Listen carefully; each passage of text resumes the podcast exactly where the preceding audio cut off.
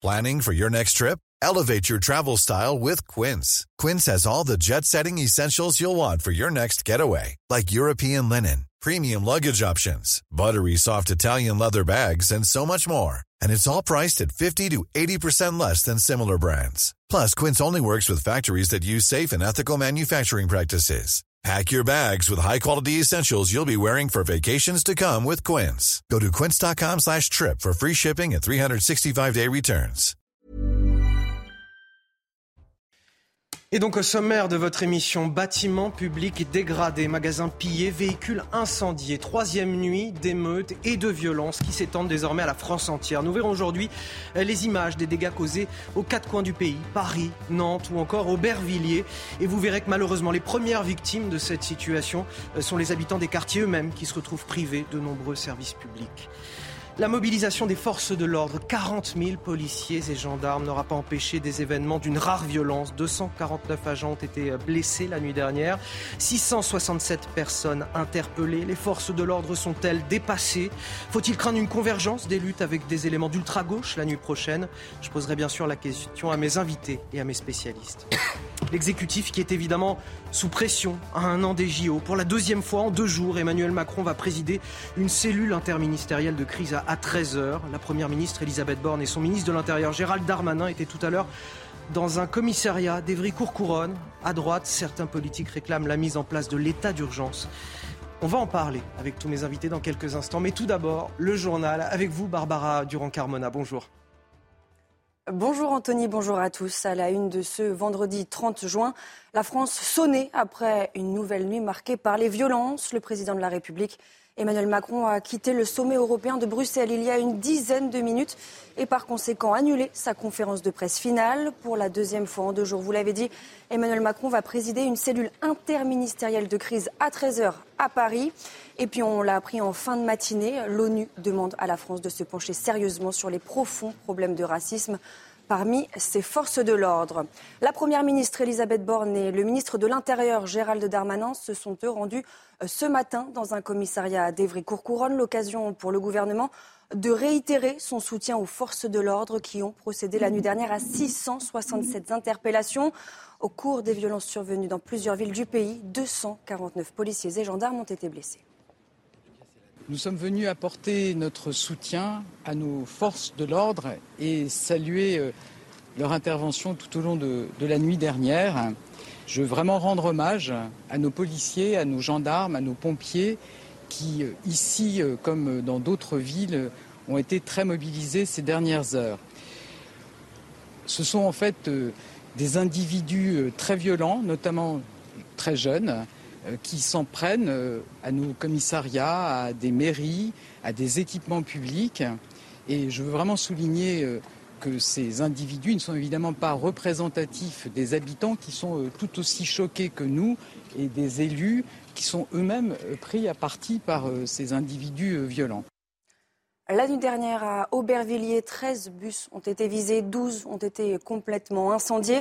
Un acte totalement scandaleux pour le ministre des Transports, Clément Beaune. Écoutez-le.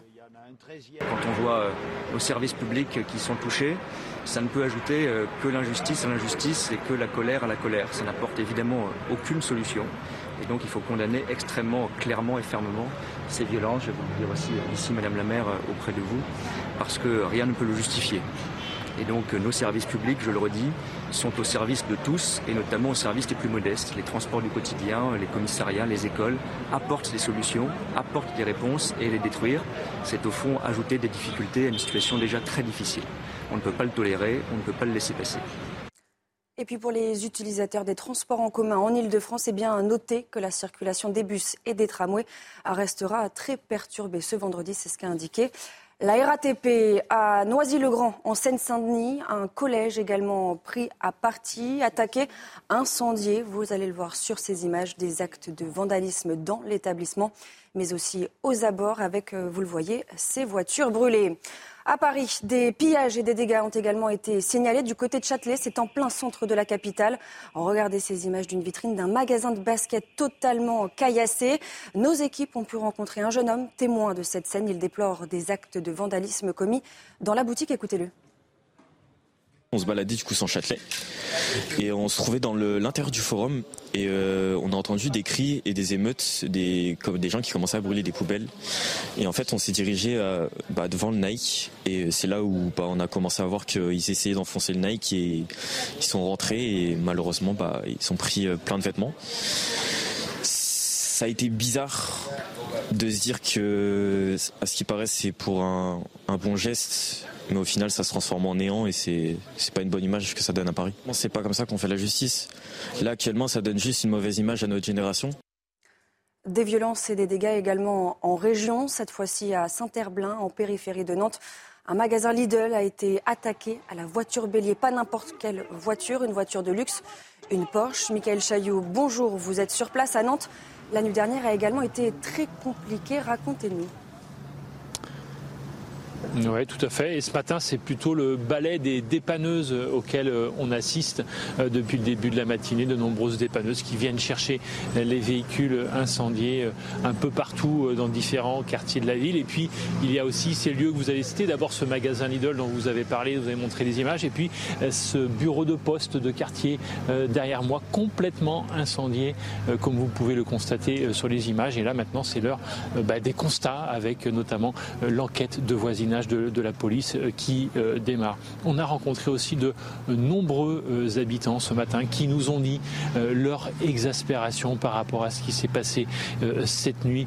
Tous, à peu près, ou la quasi-totalité, on va dire, condamnent tous ces faits de, cette nuit et surtout ne comprennent pas le lien entre ces actes et la mort du jeune Naël. On a même vu devant une école des parents qui nous disaient qu'ils faisaient un lien, qu'il faisait un lien euh, clair entre euh, ces jeunes émeutiers de la nuit dernière et le trafic de stupéfiants dans les quartiers. Merci beaucoup, euh, Michael Chailloux, en direct de Nantes. Et tout de suite, c'est Midi News avec vous, Anthony Favali. Merci Barbara. Nous allons revenir euh, longuement sur euh, quelques-unes des séquences que vous avez présentées dans ce journal avec euh, tous mes invités autour de la table. Noémie Schulz du service police-justice. Bonjour Anthony. Bonjour à vous. Gauthier Lebray. Bonjour Anthony. politique, merci d'être avec moi. À vos côtés, Pascal Bito Panelli, expert en, sécurité. Bonjour et merci d'être avec nous. Nous avons également Naïma M. Fadel, essayiste, habitué de, Midi News, tout comme Benjamin Morel, maître de conférence en droit public. Une actualité évidemment triste à, à développer aujourd'hui, tous ces bâtiments publics dégradés, euh, ces véhicules incendiés, ces magasins pillés, troisième nuit euh, d'émeutes en France. Nous verrons aujourd'hui euh, les images des dégâts causés aux quatre coins du pays. On va rejoindre nos envoyés spéciaux un petit peu partout dans, quelques minutes sur le terrain. Mais tout d'abord, les images chaotiques, quasi insurrectionnelles de la nuit dernière en France. Le récit est signé Charlotte Gorzala. Des violences et des émeutes sur tout le territoire. À Lille, alors que la préfecture avait interdit tout rassemblement, la situation était particulièrement tendue dès 21h et jusque tard dans la nuit. À de nombreuses reprises, les policiers du RAID ont dû intervenir, tout comme à Roubaix, Nanterre ou Lyon. À Vénissieux, toujours dans le Rhône, un tramway a été incendié, puis des poubelles et des voitures quelques kilomètres plus loin, à Sainte-Foy-les-Lyons. J'ai tout envoyé. Partout en France, des écoles ont été ciblées par ces émeutiers, comme à Tourcoing ou encore ici à Villeurbanne. Alors que les pompiers interviennent sur plusieurs départs de feu à Vernon dans l'heure, des individus s'emparent de leurs camions. Des magasins et des supermarchés ont été pillés, en témoignent ces images à Paris ou encore à Nantes.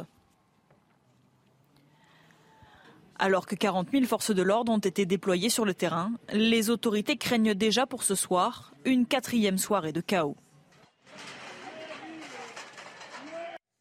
L'épicentre de ces événements, c'est évidemment la ville de, Nanterre, dans les Hauts-de-Seine. C'est là qu'on va retrouver euh, notre journaliste sur place. Bonjour à vous, vous êtes sur euh, l'esplanade Charles de Gaulle où vous avez pu constater ce matin de nombreux dégâts.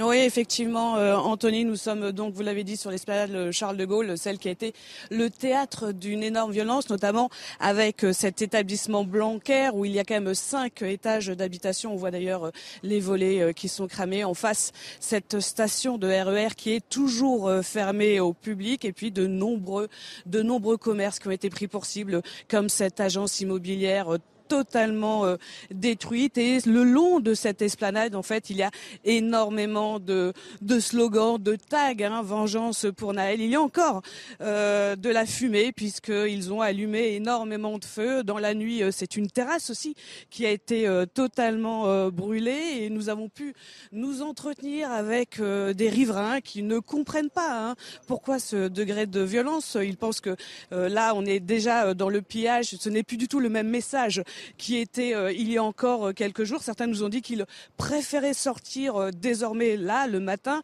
pendant que c'était calme, mais qu'ils redoutent encore ces soirées à venir et surtout ce soir. Merci à, nos deux journalistes sur place que je rappelle nous avons dû anonymiser pour des questions de, sécurité. Euh, Noémie Chou, je voudrais qu'on revienne sur euh, cette nuit passée justement en France en, chiffres. Euh, que, que sait-on des, dégâts causés, des blessés éventuels, des personnes interpellées au cours de cette troisième nuit de violence? On est sur une nuit où effectivement il y a eu énormément de, dégâts, 39 attaques de locaux de police nationale, 24 de police municipale, 16 casernes de gendarmerie, 119 attaques de bâtiments publics, dont 34 mairies incendiées ou dégradées, 28 écoles et 57 autres bâtiments euh, publics. Vous le voyez, 1900 euh, feux de, véhicules, de voitures donc qui ont brûlé, 9, près de 10 000 sapeurs-pompiers euh, sollicités sur les dernières heures et effectivement ces, ces violences, ces pillages aussi, puisque c'est une des, choses qui, qui marquent beaucoup avec les, violences de cette nuit, c'est le fait que beaucoup de, personnes s'en sont pris à des magasins et les ont et pillés. On, verra, j'imagine, ces, ces, images tournées par nos, nos équipes euh, d'interpellation euh, presque en direct. Euh, et donc, nous avons 667 interpellations qui sont dénombrées cette nuit partout en France. On attend de savoir, bien sûr, quelles suites judiciaires seront données à ces interpellations. Et un peu plus de 260 policiers et gendarmes blessés également. Merci pour euh, ces précisions. Naïma Mfadel, votre sentiment à l'issue de cette euh, nuit de violence, j'imagine beaucoup de, colère, parce que les premières victimes euh, de tout ce qui se passe en ce moment sont les habitants de ces quartiers eux-mêmes qui, eux, n'ont absolument rien demandé et qui, justement, doivent faire déjà face à de nombreuses difficultés au quotidien. Effectivement, et, et c'est ça que le drame, c'est que ces premières victimes sont les habitants des quartiers à cause des jeunes de quartier. Parce que souvent, ce qui se passe aujourd'hui, et comme en 2005 d'ailleurs, puisque j'ai vécu de 2005, j'étais chef de projet développement social urbain à Dreux, sur un quartier, c'était des jeunes de quartier. Et euh, effectivement, ça a été confirmé, hein, c'était entre 14 et 18 ans. Moi, j'avais encore des pré-ados qui, effectivement, ont incendié euh, les différents euh, équipements. Là, on a incendié, vous vous rendez compte, des choses dont les habitants ont besoin au quotidien. C'est des services publics. Les services publics. Exactement. Euh, les plateformes de services publics, la mairie de quartier, euh, le centre social, les écoles, les écoles parfois flambantes neuves qui ont été euh, effectivement de, construites dans le cadre des différentes politiques. Un resto du cœur, je ne sais pas si vous voyez, un resto du cœur, un centre communal d'action sociale sur les quartiers, des, des centres de loisirs. Ça qui est terrible, c'est qu'on voit bien qu'aujourd'hui, Qu'est-ce qui motive finalement que le fait de vandaliser et de saccager? Parce qu'ils ont aussi saccagé les, véhicules dont, ont besoin, dont euh, ils ont besoin les habitants des quartiers pour aller travailler. Vous vous rendez compte? Moi, j'ai eu des mamans sur, euh, sur euh, ma ville qui me disaient, mais vous vous rendez compte, je ne peux pas aller travailler. J'ai pas le moyen d'acheter une, une, voiture. Déjà, sa voiture, elle, elle, arrivait à peine à démarrer, mais elle arrivait quand même à l'entretenir. C'est dramatique ce qui se passe. On est dans le chaos absolu. Et aujourd'hui, ce qui se passe, c'est que par rapport à 2005, et ce que je, peux observer, c'est que ça a pris très très vite. C'est très vite. Alors je voudrais juste vous donner aussi un exemple.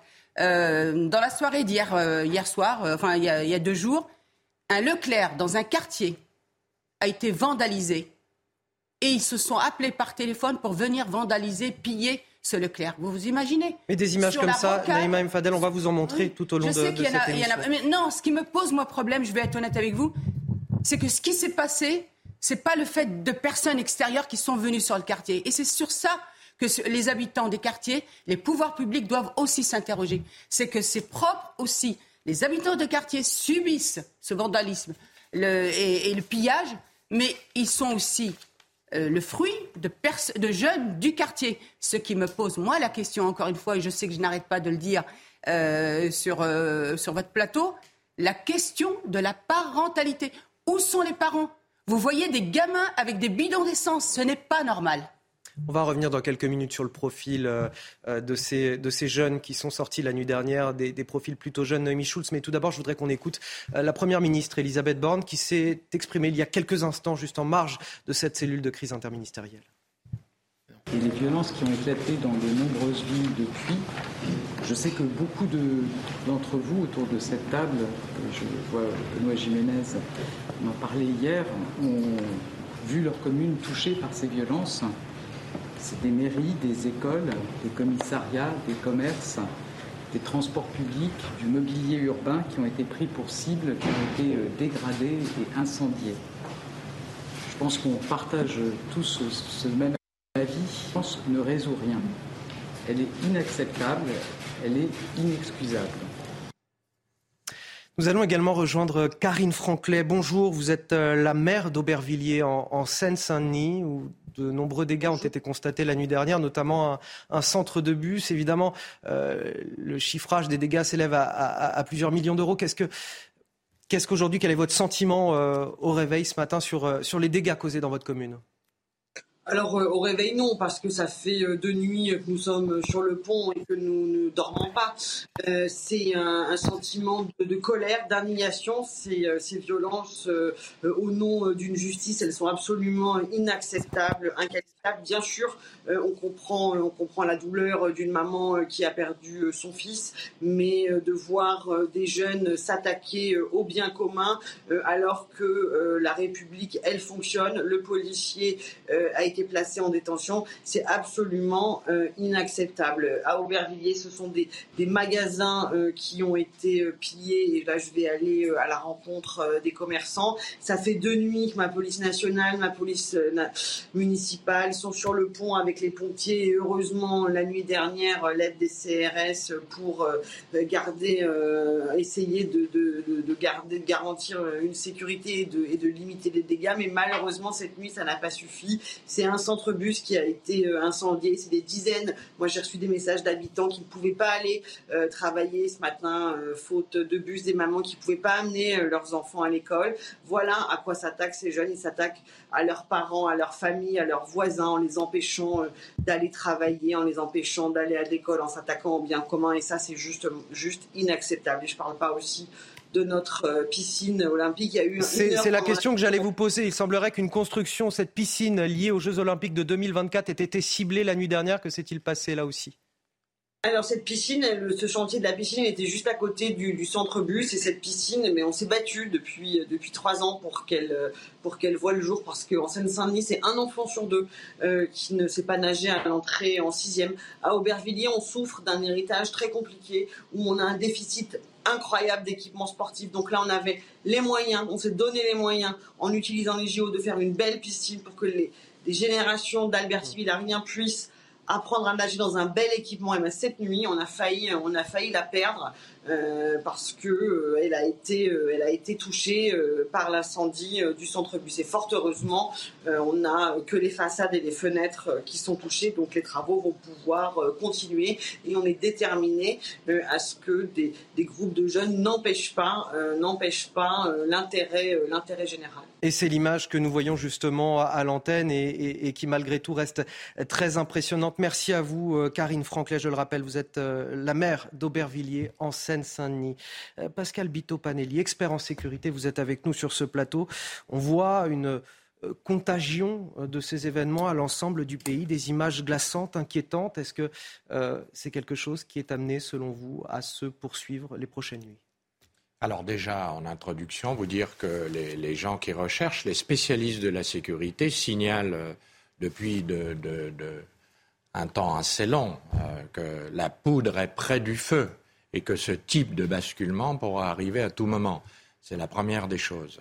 Euh, c'est extrêmement inquiétant naturellement et dans la lecture de ce qui se passe depuis trois jours, on voit des choses qui sont tout particulièrement, notamment euh, une contagion totalement nationale, euh, une montée de l'intensité de la violence, des jeunes qui le sont de plus en plus, un comportement, un mode opératoire différent, puisque au lieu de rester au pied des immeubles, on a des gens qui par glissement vont non seulement au-delà de leur zone de résidence, mais vont littéralement au contact des forces de police, pour ne pas dire leur pose des pièges en les faisant aller au milieu d'immeubles pour les fixer avec des obstacles, les attaquer sur ce point de fixation. Euh, on voit qu'on attaque beaucoup d'établissements très multiformes. Donc la question qu'on peut se poser aujourd'hui, c'est non pas celle que est-ce que ça va continuer cette nuit, c'est quasiment certain, mais c'est jusqu'où va aller ce dérapage, jusqu'où la ligne va avancer. Est-ce qu'elle va gagner maintenant la possibilité d'attaquer des particuliers? Et ça, c'est une question inquiétante. Gauthier Lebret. L'Elysée vient de déclarer qu'Emmanuel Macron était prêt à revoir le maintien de l'ordre sans tabou. Emmanuel Macron, qui est actuellement entre la Belgique et la France, puisqu'il a quitté précipitamment le Conseil européen, annulant sa conférence de presse, puisqu'il va réunir à 13h la cellule de crise interministérielle pour la deuxième journée consécutive avec Elisabeth Borne, Éric Dupont-Moretti, Gérald Darmanin. Ça va se passer évidemment euh, place Beauvau. Et pour vous donner un peu euh, l'idée de ce qui peut ressortir de cette cellule de crise, évidemment, euh, il y a l'état d'urgence hein, qui est sur la table.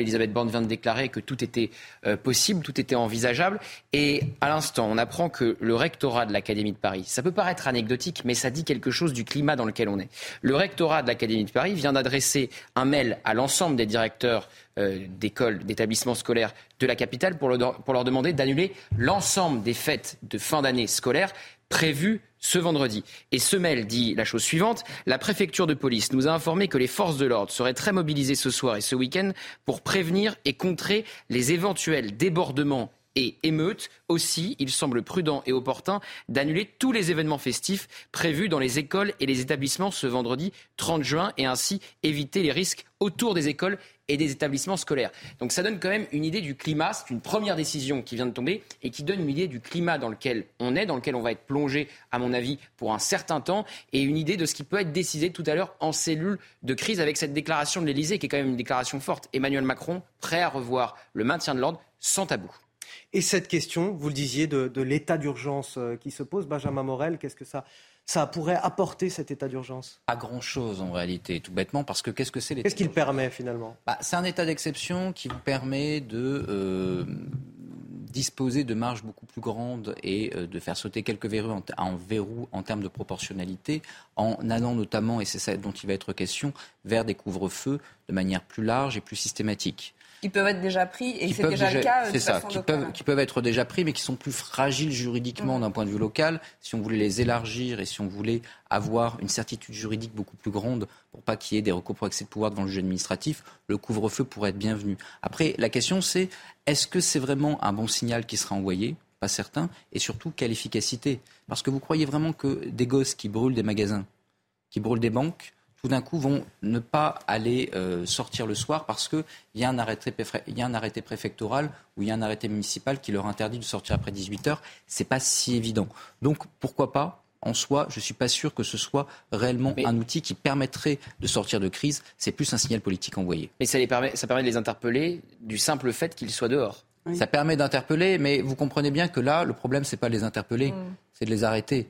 Et donc aujourd'hui, quand vous avez des groupes de jeunes qui parcourent les rues et qui brûlent les poubelles, le problème, c'est pas les incriminer, c'est de maintenir l'ordre public. Donc là, je doute en effet qu'on soit le mieux que ça, ça pourrait apporter, c'est éventuellement un certain nombre de badauds qui sont là et dont on ne sait pas exactement ce qu'ils font ici en spectateur, et eh bien de les dissuader de sortir. Mais pour les jeunes qui aujourd'hui brûlent et cassent, je ne suis pas sûr que ce soit d'une grande efficacité. Alors Noémie Schulz, ça n'a pas suffi, mais manifestement, il y a un certain nombre de communes qui ont euh, décrété un, état d'urgence euh, la nuit dernière.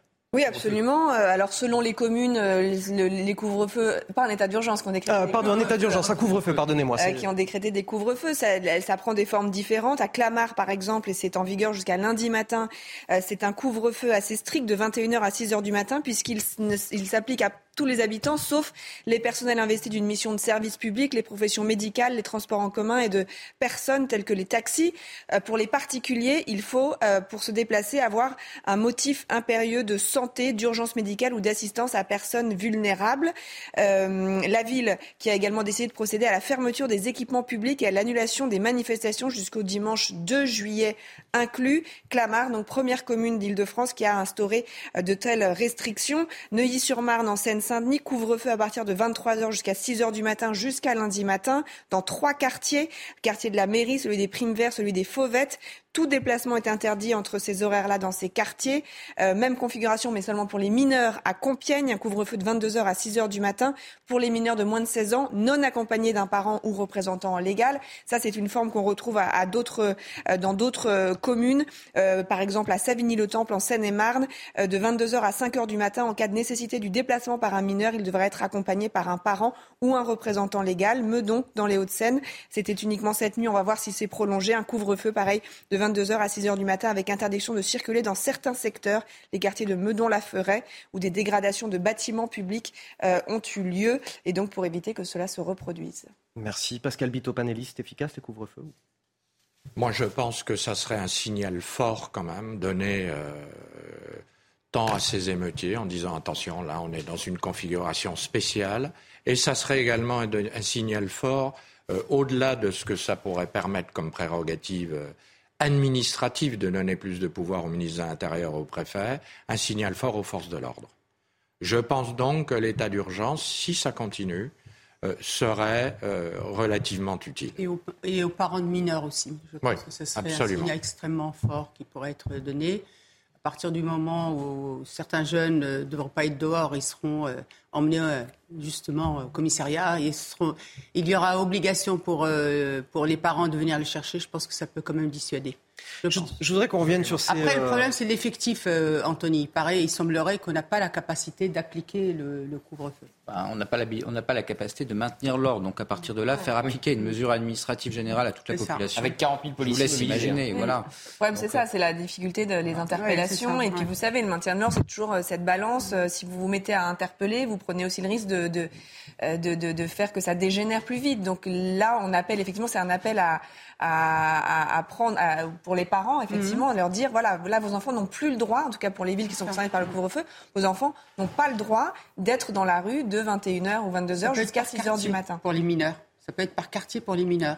À ce moment-là, la police, elle est en, en, en, dehors, mais si elle voit des gamins sortir du quartier et c'est des mineurs, là, elle peut quand même intervenir. Je pense que ça peut être intéressant, mais euh, lo, lo, localisé. Il faut voir les effectifs. Oui, il faut voir effectivement, mais peut-être alors travailler avec la. Alors, c'est vrai que la police municipale, euh, c'est. Euh, mais pourquoi pas Les policiers municipaux pourraient être aussi. Il ce... faut faire attention également au revers de la médaille en termes de symboles. Vois, je vois tout à fait, euh, je ne dis pas qu'il ne faut pas mmh. l'utiliser, etc. Je vois tout à fait le côté positif, en effet, en termes mmh. de dissuasion. De l'autre côté, vous donnez euh, le euh, trophée de 2005. Hein, parce que la dernière fois qu'on l'a utilisé hors euh, attentat terroriste, c'était 2005. Donc là, vous avez gagné, vous avez égalé 2005. Je suis pas sûr qu'ils soient très, très fâchés. Et le deuxième élément, au-delà en intensité, en violence, tous les policiers. Oui, peut-être, mais encore une fois, non, je, mais on, c'est au-delà de 2005. Soyons donc. d'accord, ça ne, d'un point de vue juridique, ça ne sert pas à grand chose. On est dans le symbole. Donc là, vous donnez un trophée. Et le deuxième élément, c'est que vous faites le lien entre ce qui est en train de se passer et la dernière fois qu'on l'a utilisé pendant deux ans quand même, les attentats terroristes. Donc vous avez une partie de la population qui risque de se sentir stigmatisée, etc. Je ne suis pas sûr que pour une mesure grosso modo inutile, ce soit vraiment utile alors, politiquement. Alors pour le coup, Benjamin, nous en 2005... Politiquement, il faut envoyer un message. Politiquement, il faut qu'il y ait quelque chose en 2005, de, ce, de, ce, ce, de cette Certes, réunion d'urgence. L'objectif, bah alors ça, en effet, c'est pour, de crise ça, c'est pour faire plaisir au gouvernement, pour qu'il ait quelque chose à annoncer. Mais si l'objectif, c'est de calmer la situation et d'avoir un peu moins d'incendies cette nuit, je suis pas sûr que ce soit rien ne calme la situation. Vous mettez le policier en détention provisoire, ça ne calme pas. Mais vous faites quoi Emmanuel Macron, mais je suis bien d'accord, je suis bien Gauthier, je suis bien d'accord Gauthier. Mais est-ce que vous croyez vraiment que l'état d'urgence va contribuer à ça? La réponse est non. Je voudrais qu'on revienne sur les euh, dégâts à Aubervilliers en, en Seine-Saint-Denis et qu'on écoute Jean Castex, qui est désormais euh, le patron de la RATP, sur les bus qui ont été euh, incendiés dans la commune, dans un centre de bus. Écoutez-le. Nous avons déjà fait l'objet d'attaques. Il y a déjà trois bus euh, qui ont été brûlés dans la nuit de mercredi à, à jeudi, plus une rame entière de tram.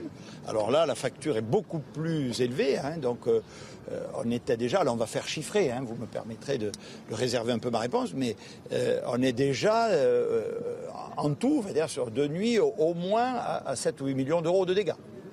Le, le, premier bilan, vous, vous l'entendez, qui est fait par Jean Castex sur les deux premières nuits et pas sur la nuit dernière, c'est déjà 7 à 8 millions d'euros de dégâts pour la RATP. Pour la RATP. Pour si la on RATP. rajoute effectivement tout ce qui est parti en fumée, notamment dans les quartiers, où il y a eu quand même euh, un, argent, mais j'allais dire un pognon de dingue, hein, pour reprendre le président de la République, qui a été mis. C'est énorme.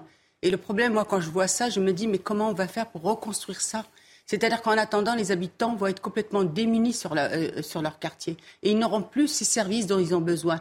C'est un pognon de dingue, Anthony, qu'on a mis dans les quartiers, dans les écoles pour les rénover, pour les centres de loisirs, les centres sociaux. On a aussi permis qu'il y ait euh, des magasins alimentaires qui soient installés. Le Leclerc dont je parlais, vous vous rendez compte, on a tout fait pour qu'il s'installe sur un quartier QPV, un quartier qui est vraiment une zone urbaine euh, sensible. Quartier prioritaire. Euh, un quartier prioritaire. Et vous imaginez aussi tous les équipements, certaines médiathèques ont été mis en place dans des quartiers pour justement permettre que des autres habitants d'autres quartiers viennent pour permettre cette mixité des habitants.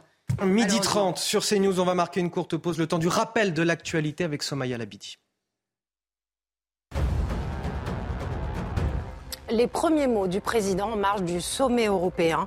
Au lendemain de cette troisième nuit de violence, le chef de l'État se dit euh, prêt à adapter le dispositif de maintien de l'ordre sans tabou, je cite. Il est d'ailleurs attendu à Paris pour présider une nouvelle cellule de crise qui se tiendra dans 30 minutes, la deuxième en l'espace de deux jours. Les mêmes images un peu partout en France hier soir, que ce soit dans les Hauts-de-Seine, en Loire-Atlantique ou encore dans le Rhône. Un très lourd bilan pour cette troisième nuit d'émeute.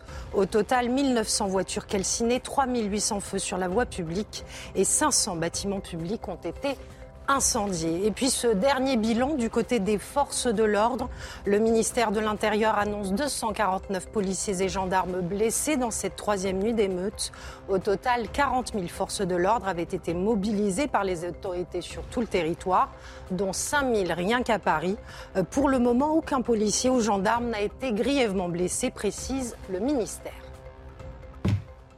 Merci à vous, euh, Somaya Labidi. Nous sommes toujours euh, euh, jusqu'à 14h dans Midi News avec Noémie Schulz, Gauthier Lebray, Naïma Mfadel, Benjamin Morel et Pascal Bito Panelli pour commenter cette actualité, décrire ces images chaotiques, quasi insurrectionnelles de la nuit dernière dans notre pays. Troisième nuit d'émeute depuis la mort du jeune Naël mardi dernier. Euh, je voudrais qu'on se rende à, Paris. Euh, là aussi, on, constate des dégâts euh, liés aux, émeutes de la nuit dernière. On va rejoindre nos équipes sur place. Qu'est-ce que vous avez pu voir dans quelques instants. On va les rejoindre dans cinq minutes. On a un petit euh, problème de, liaison avec eux. On va les retrouver euh, dans un, petit instant. Je voudrais qu'on regarde euh, dans ce cas-là ces séquences de pillage qu'on a pu observer ce matin. Séquence exclusive CNews. L'interpellation d'un pilleur en direct. Ça s'est passé à, à Sevran, en Seine-Saint-Denis. à la suite de cette, de cette nuit de violence, je vous propose de regarder les images tournées par nos équipes.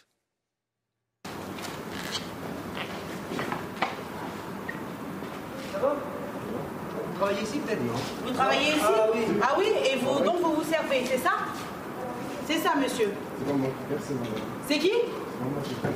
C'est pas vous qui quoi C'est pas moi qui verse. Et toi, tu travailles ici Venez, avec les venez avec ça. Allez-y, venez. Passez.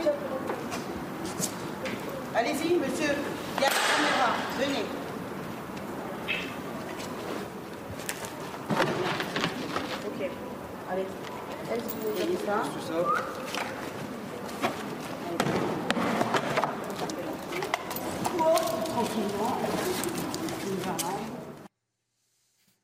Voilà, besoin euh, de, preuves s'il en fallait, mais tout cela n'a finalement rien à voir avec, la mort de ce jeune euh, Naël euh, mardi dernier. Des pilleurs sur place que l'on retrouve une séquence mais incroyable, lunaire, que l'on a pu filmer ce matin en direct avec nos équipes qui, euh, qui voilà, hein, quelqu'un qui arrive tout naturellement euh, voler des, chaussures dans ce magasin. Oui, puis il y en a partout. Hein, ces images-là, vous pouvez les retrouver dans toutes les villes, malheureusement. Donc on voit bien que le pauvre, ce pauvre Naël, eh bien, il n'y a pas vraiment de soutien. Mais je voudrais aussi souligner quelque chose qui est très important et, qui m'inquiète parce qu'en 2005, c'était vraiment ça. C'était la surenchère. qui a réuni 6000 personnes hier, quand même.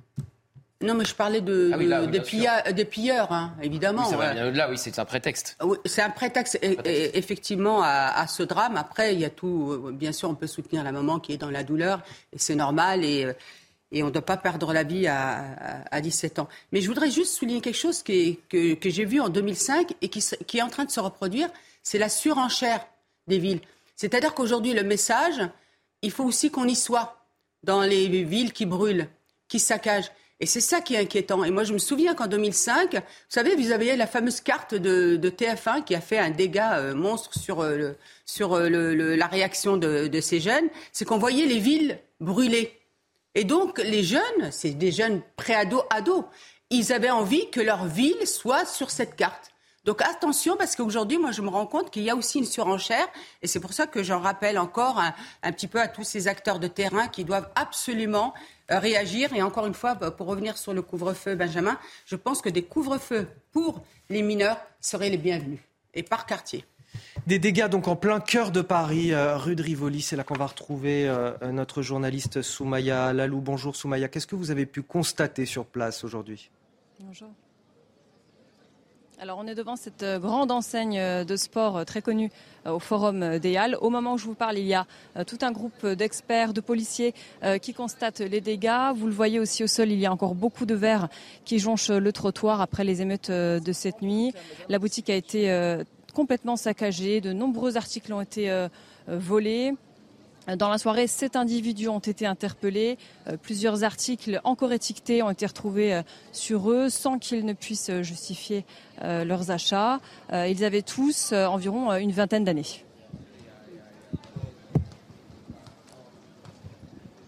Merci à vous, Soumaya Lalou. Merci également à Léo Marcheguet qui vous accompagne. On va justement regarder ces événements au même endroit la nuit dernière. Ce qui s'est passé exactement, nous avons les images. Je vous propose de les découvrir.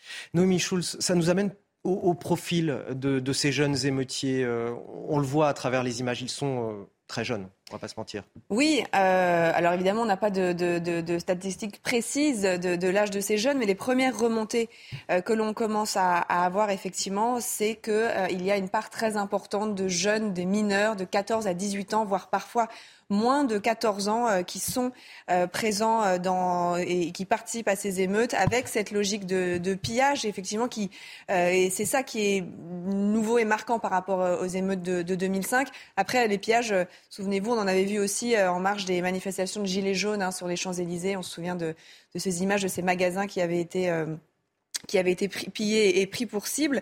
Euh, ce que disent aussi les, les, les interlocuteurs que l'on peut avoir, c'est qu'il y a, on voit une bascule avant et après euh, minuit, à partir de minuit, euh, des groupes très organisés, euh, très structurés et surtout très mobiles, hein, des groupes de 30 à 50 personnes qui se déplacent très vite. Et d'ailleurs, la difficulté pour les forces de l'ordre, c'est de se montrer aussi mobiles que ces groupes. La Brave M, la fameuse brigade de répression des actions violentes motorisées, était cette nuit à Nanterre pour justement tenter de, contrer et d'aller aussi vite que ces, petits groupes qui se déplacent.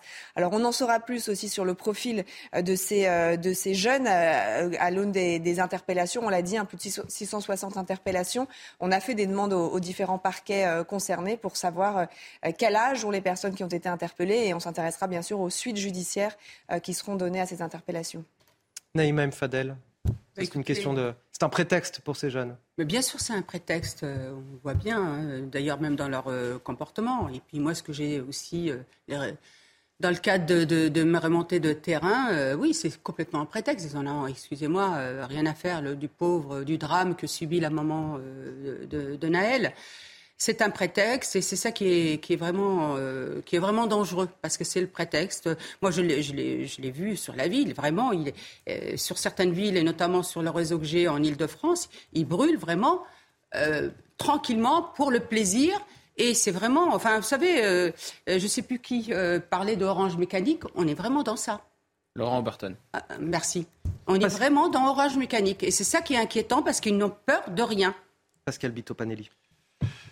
Oui, alors tout ça, effectivement, ce que dit Naïma est très juste, ça, ça, pose beaucoup de questions. Je trouve que dans ce qu'on voit, ce jeune qui se sert, rappelons-le, le vol, c'est la soustraction de la, frauduleuse de la chose d'autrui. on voit qu'il fait d'une manière euh, très libre et, sans aucun problème. Donc vous voyez bien que là, on est loin du drame euh, qu'on a pu connaître il y a deux jours, mais on constate qu'on est face à des jeunes qui n'ont plus peur de rien, qui ne respectent plus rien. Donc ça soulève deux problèmes, naturellement. Ça a été précisé. L'abandon total des parents. Il n'y a plus aucun contrôle, aucun suivi des parents. Nous avons des gamins de 10 ans qui traînent dans la rue jusqu'à 2 heures du matin sans que ça puisse inquiéter les parents. Donc je mets un point d'interrogation derrière. Le sentiment d'impunité. L'impunité crée la récidive. La récidive crée l'insécurité. Maintenant, la difficile gestion aujourd'hui de l'ordre public. Le premier stade de l'ordre public, c'est le service d'ordre. Le deuxième, le maintien de l'ordre. Le troisième, le rétablissement de l'ordre. On est maintenant au-delà de ça.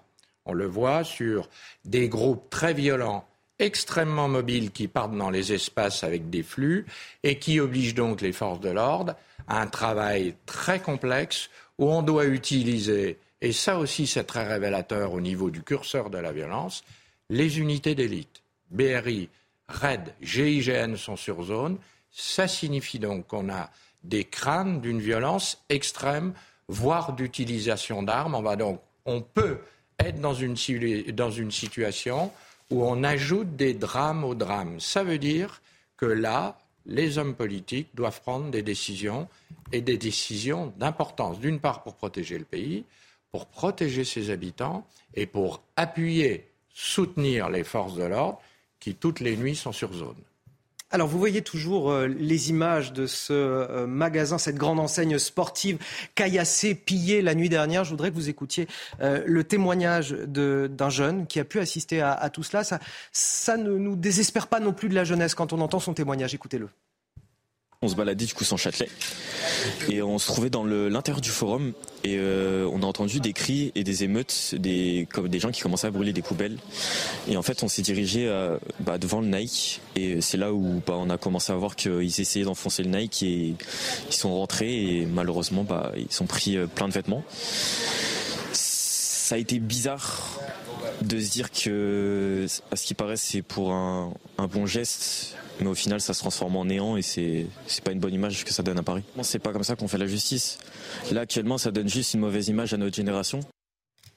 Ça donne une mauvaise image de notre génération. C'est pas comme ça qu'on fait la justice. Exactement, c'est important. La parole est juste. Mais la parole est juste et effectivement, il faut parler d'une minorité. Euh, et vous avez raison On vient de, de pas stigmatiser. voilà. Mais cette, minorité, euh, cette minorité, malheureusement, elle fait beaucoup de mal à la majorité des jeunes des quartiers qui veulent s'en sortir et qui sont dans cette méritocratie et qui vont et sur ces jeunes-là, ils vont ces jeunes-là qui se conduisent ainsi jettent l'anathème sur ces, euh, jeunes-là, la majorité qui se comporte mal. Et c'est ça qui m'inquiète. Moi, je voudrais juste poser une question à Pascal parce que c'est quelque chose que je, m'interroge. Moi, j'ai l'impression que euh, tous ces jeunes-là euh, qui sont dans, dans, les émeutes urbaines comme en 2005, qui sont en général des préados et des ados, d'après ce que je constate, mais qui sont agrégés aujourd'hui par des éléments, c'est nouveau, d'ultra-gauche. Je voulais votre avis, Pascal. Parce que j'ai vraiment la bah, Le risque, la question qui se pose, ça va être ce soir, notamment, à travers les rassemblements qui vont avoir lieu à 20h. Ils sont en train d'utiliser ça pour s'agréger et effectivement d'une manière beaucoup plus organisée parce que les jeunes sur les quartiers qui brûlent tout sont absolument pas organisés. C'est même devenu, c'est même un jeu pour eux. Mais ce qui m'inquiète, c'est que si jamais des bandes organisées qui sont dans une démarche politique commence à utiliser ce qui se passe et à utiliser il, y a, il y a ce risque de convergence des luttes avec euh, euh, des radicaux d'ultra-gauche, notamment à l'occasion des nombreux rassemblements qui vont se tenir en France ce soir à partir de 19-20 heures? Moi, je dirais une convergence du chaos. Oui, mm. oui c'est un risque étudié par les services de renseignement et les spécialistes de l'ordre public. C'est un risque, surtout quand on entend les déclarations de certains euh, hommes politiques. Ah, on va en parler avec Gauthier Lebret, justement. c'est tout à fait dans le panorama des risques les déclarations politiques, justement, qui Je ne voudrais pas que les jeunes des quartiers deviennent les dindons de la farce. Vraiment, j'espère. Non, mais il y a une grande différence avec 2005, effectivement. Euh, il y en a plusieurs, mais enfin, la grande, c'est le soutien politique.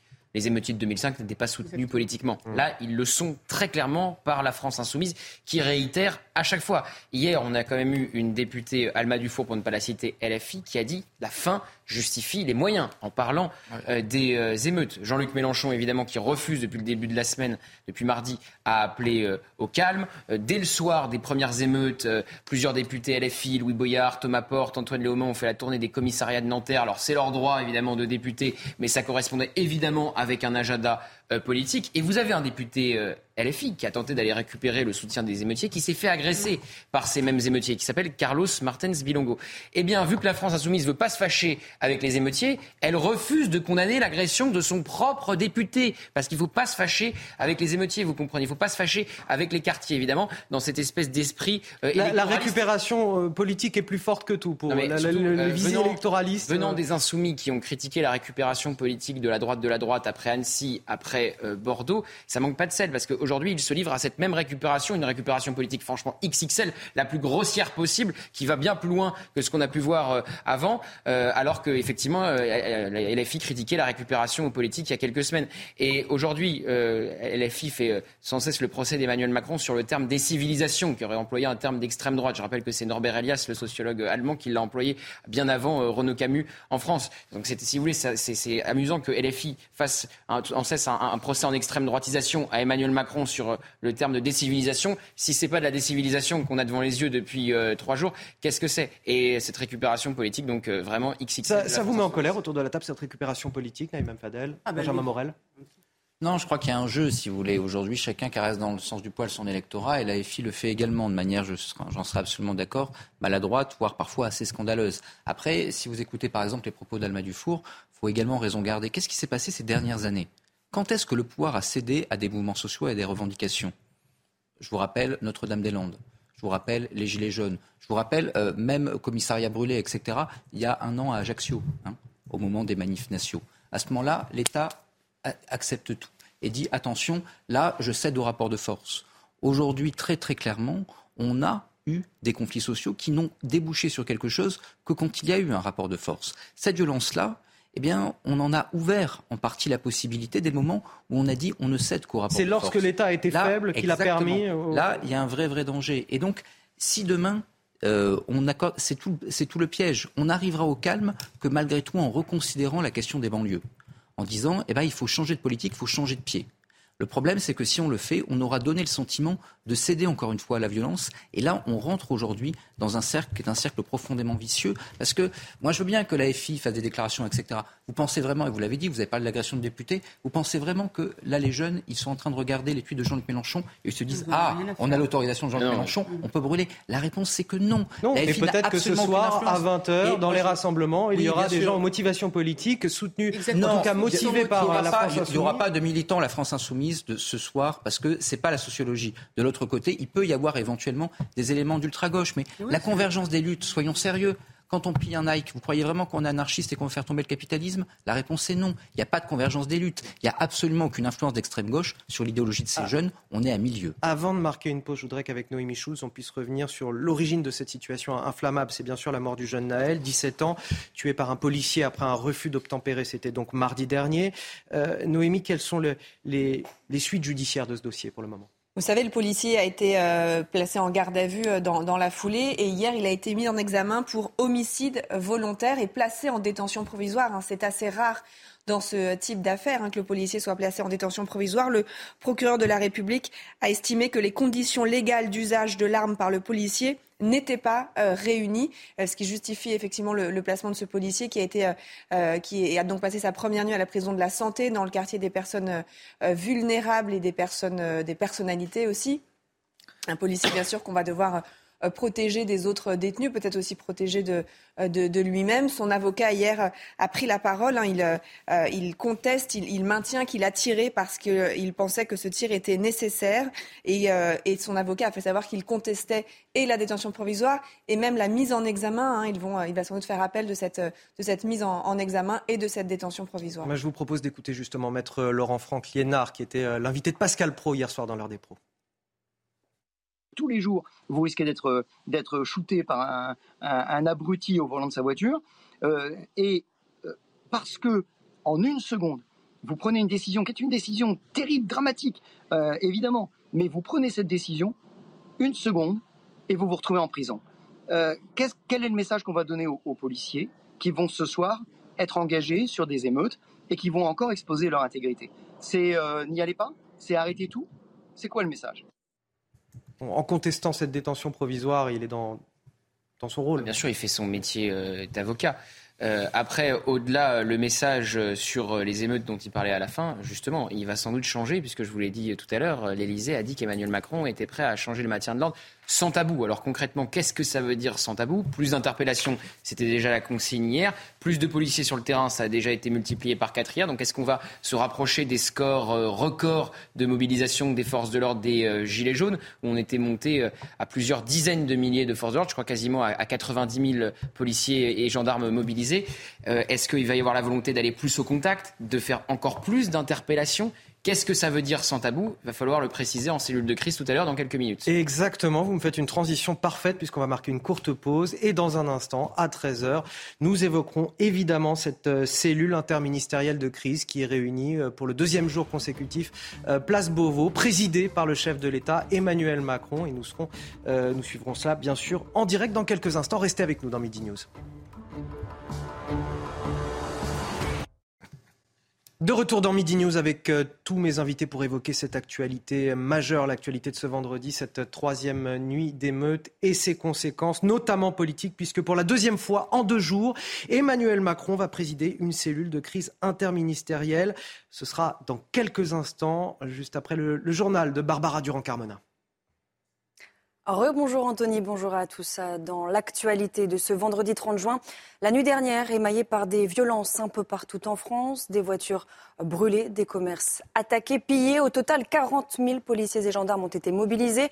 Un camion de la BRI a même été déployé à Nanterre, comme partout en France, en région, eh bien, euh, les régions n'ont pas échappé aux dégradations. Exemple, à Nantes, réveil difficile. Il y a beaucoup de colère chez les habitants des quartiers touchés qui ne trouvent aucune excuse aux auteurs de ces dégradations nocturnes. Reportage de Michael Chaillot et Jean-Michel Decaze. À l'aube, c'est l'image la plus frappante à Nantes. La voiture bélier est encore coincée dans l'entrée du magasin. Le commerce restera fermé aujourd'hui. Quelques rues plus loin, le bureau de poste fume encore. Les habitants du quartier se réveillent en colère. Sont complètement malades. Qui est-ce qui va payer les dégâts? C'est leurs parents, de toute façon. Donc, euh, hein, c'est nous, c'est leurs parents. La mairie de Nantes-Nord et de nombreux véhicules ont aussi été incendiés. La voiture de Renan a échappé aux flammes. Hier soir, ils étaient, je sais pas, ils étaient 40-50 dans, dans, la rue. Euh, à faire péter des pétards, à brûler euh, la voiture. C'est des sauvages. Hein. On ne peut pas discuter. Non, bah, je ne vais même pas essayer. Dans les rues, l'heure est au grand nettoyage. On croise la maire de Nantes, Johanna Roland, venue saluer les agents de la ville et les habitants. Devant l'école toute proche, les parents qui veulent rester anonymes ont des propos très durs sur les émeutiers de la nuit. Il n'y a pas d'idéologie derrière. Hein. C'est juste des gens, des jeunes qui sont désœuvrés, qui ont envie de casser, en fait, qui veulent s'amuser avec la police, les pompiers, et qui attendent que ça. Mais il n'y a pas de. Non, non, je pense que ça n'a rien à voir avec Naël. Il n'y a rien de tout ça. La plupart des jeunes qui sont ici, c'est pas des jeunes qui habitent ici. Hein. C'est des jeunes qui habitent plus loin. Hein. C'est pas des gens qu'on voit habiter ici. Ils viennent ici pour leur trafic, ils viennent ici pour foutre le bordel et c'est tout. Hein. Ils vont pas faire ça en bas de chez eux. Hein. Les appels au calme, les habitants rencontrés y croient peu. Tous redoutent l'impasse. Ne voyons pas comment nouer le dialogue avec ces jeunes émeutiers. Des habitants également excédés en région parisienne, à Noisy-le-Grand, en Seine-Saint-Denis, où le collège Victor Hugo a subi des actes de vandalisme. La nuit dernière, l'établissement a été euh, incendié. Aux abords, vous le voyez également, des voitures ont été brûlées. Je vous propose d'écouter ces riverains. Et ça pétait de, de partout et c'était très puissant et les éclairs, beaucoup d'éclairs. On a même on a eu peur pour, pour les voitures qui, qui auraient pu brûler. Mais ici, ça, ça, ça, a pété, ça a duré une vingtaine de minutes. Je comprends la colère, de... vraiment je comprends cette colère, mais stop les jeunes quoi. Stop, c'est pas comme ça qu'on résolue euh, euh, bah, tout ça. Tout ce qui se passe là, je vois vraiment pas l'intérêt. Parce que c'est nous qui allons payer les pots cassés, toute la population. Et puis on vient tout juste de l'apprendre, Emmanuel Macron est arrivé à Paris où il doit présider une cellule interministérielle de crise. On va tout de suite prendre la direction du terrain, rejoindre nos journalistes à Paris. Bonjour Soumaya Lalou, vous êtes à, Châtelet. C'est en plein centre de la capitale où plusieurs magasins ont été euh, vandalisés la nuit dernière. Racontez-nous. Oui, exactement. Nous sommes devant cette grande enseigne de sport devant le, dans le forum des Halles. Au moment où je vous parle, un groupe d'experts, de policiers euh, constate les dégâts et essaie aussi de récupérer euh, des preuves, des empreintes. Euh, encore beaucoup, vous le voyez, de, de verre sur le sol, sur le trottoir. Après les émeutes de cette nuit, la boutique a été complètement saccagée. Beaucoup d'articles ont été volés. En tout, sept individus ont été interpellés. Euh, plusieurs articles encore étiquetés retrouvés euh, sur eux sans qu'ils ne puissent justifier euh, de leurs achats. Ils avaient tous une vingtaine d'années environ. À quelques mètres d'ici, une boutique de prêt-à-porter célèbre a aussi été pillée et dégradée. On a vu aussi quelques voitures brûlées. De nombreux passants filment les dégâts. On en a interrogé quelques-uns. Écoutez. Je ne sais pas si on peut résoudre le problème si on, si on mobilise 40 000 policiers. Il faut que, moi, à mon avis, c'est ouais, la politique qui doit réagir.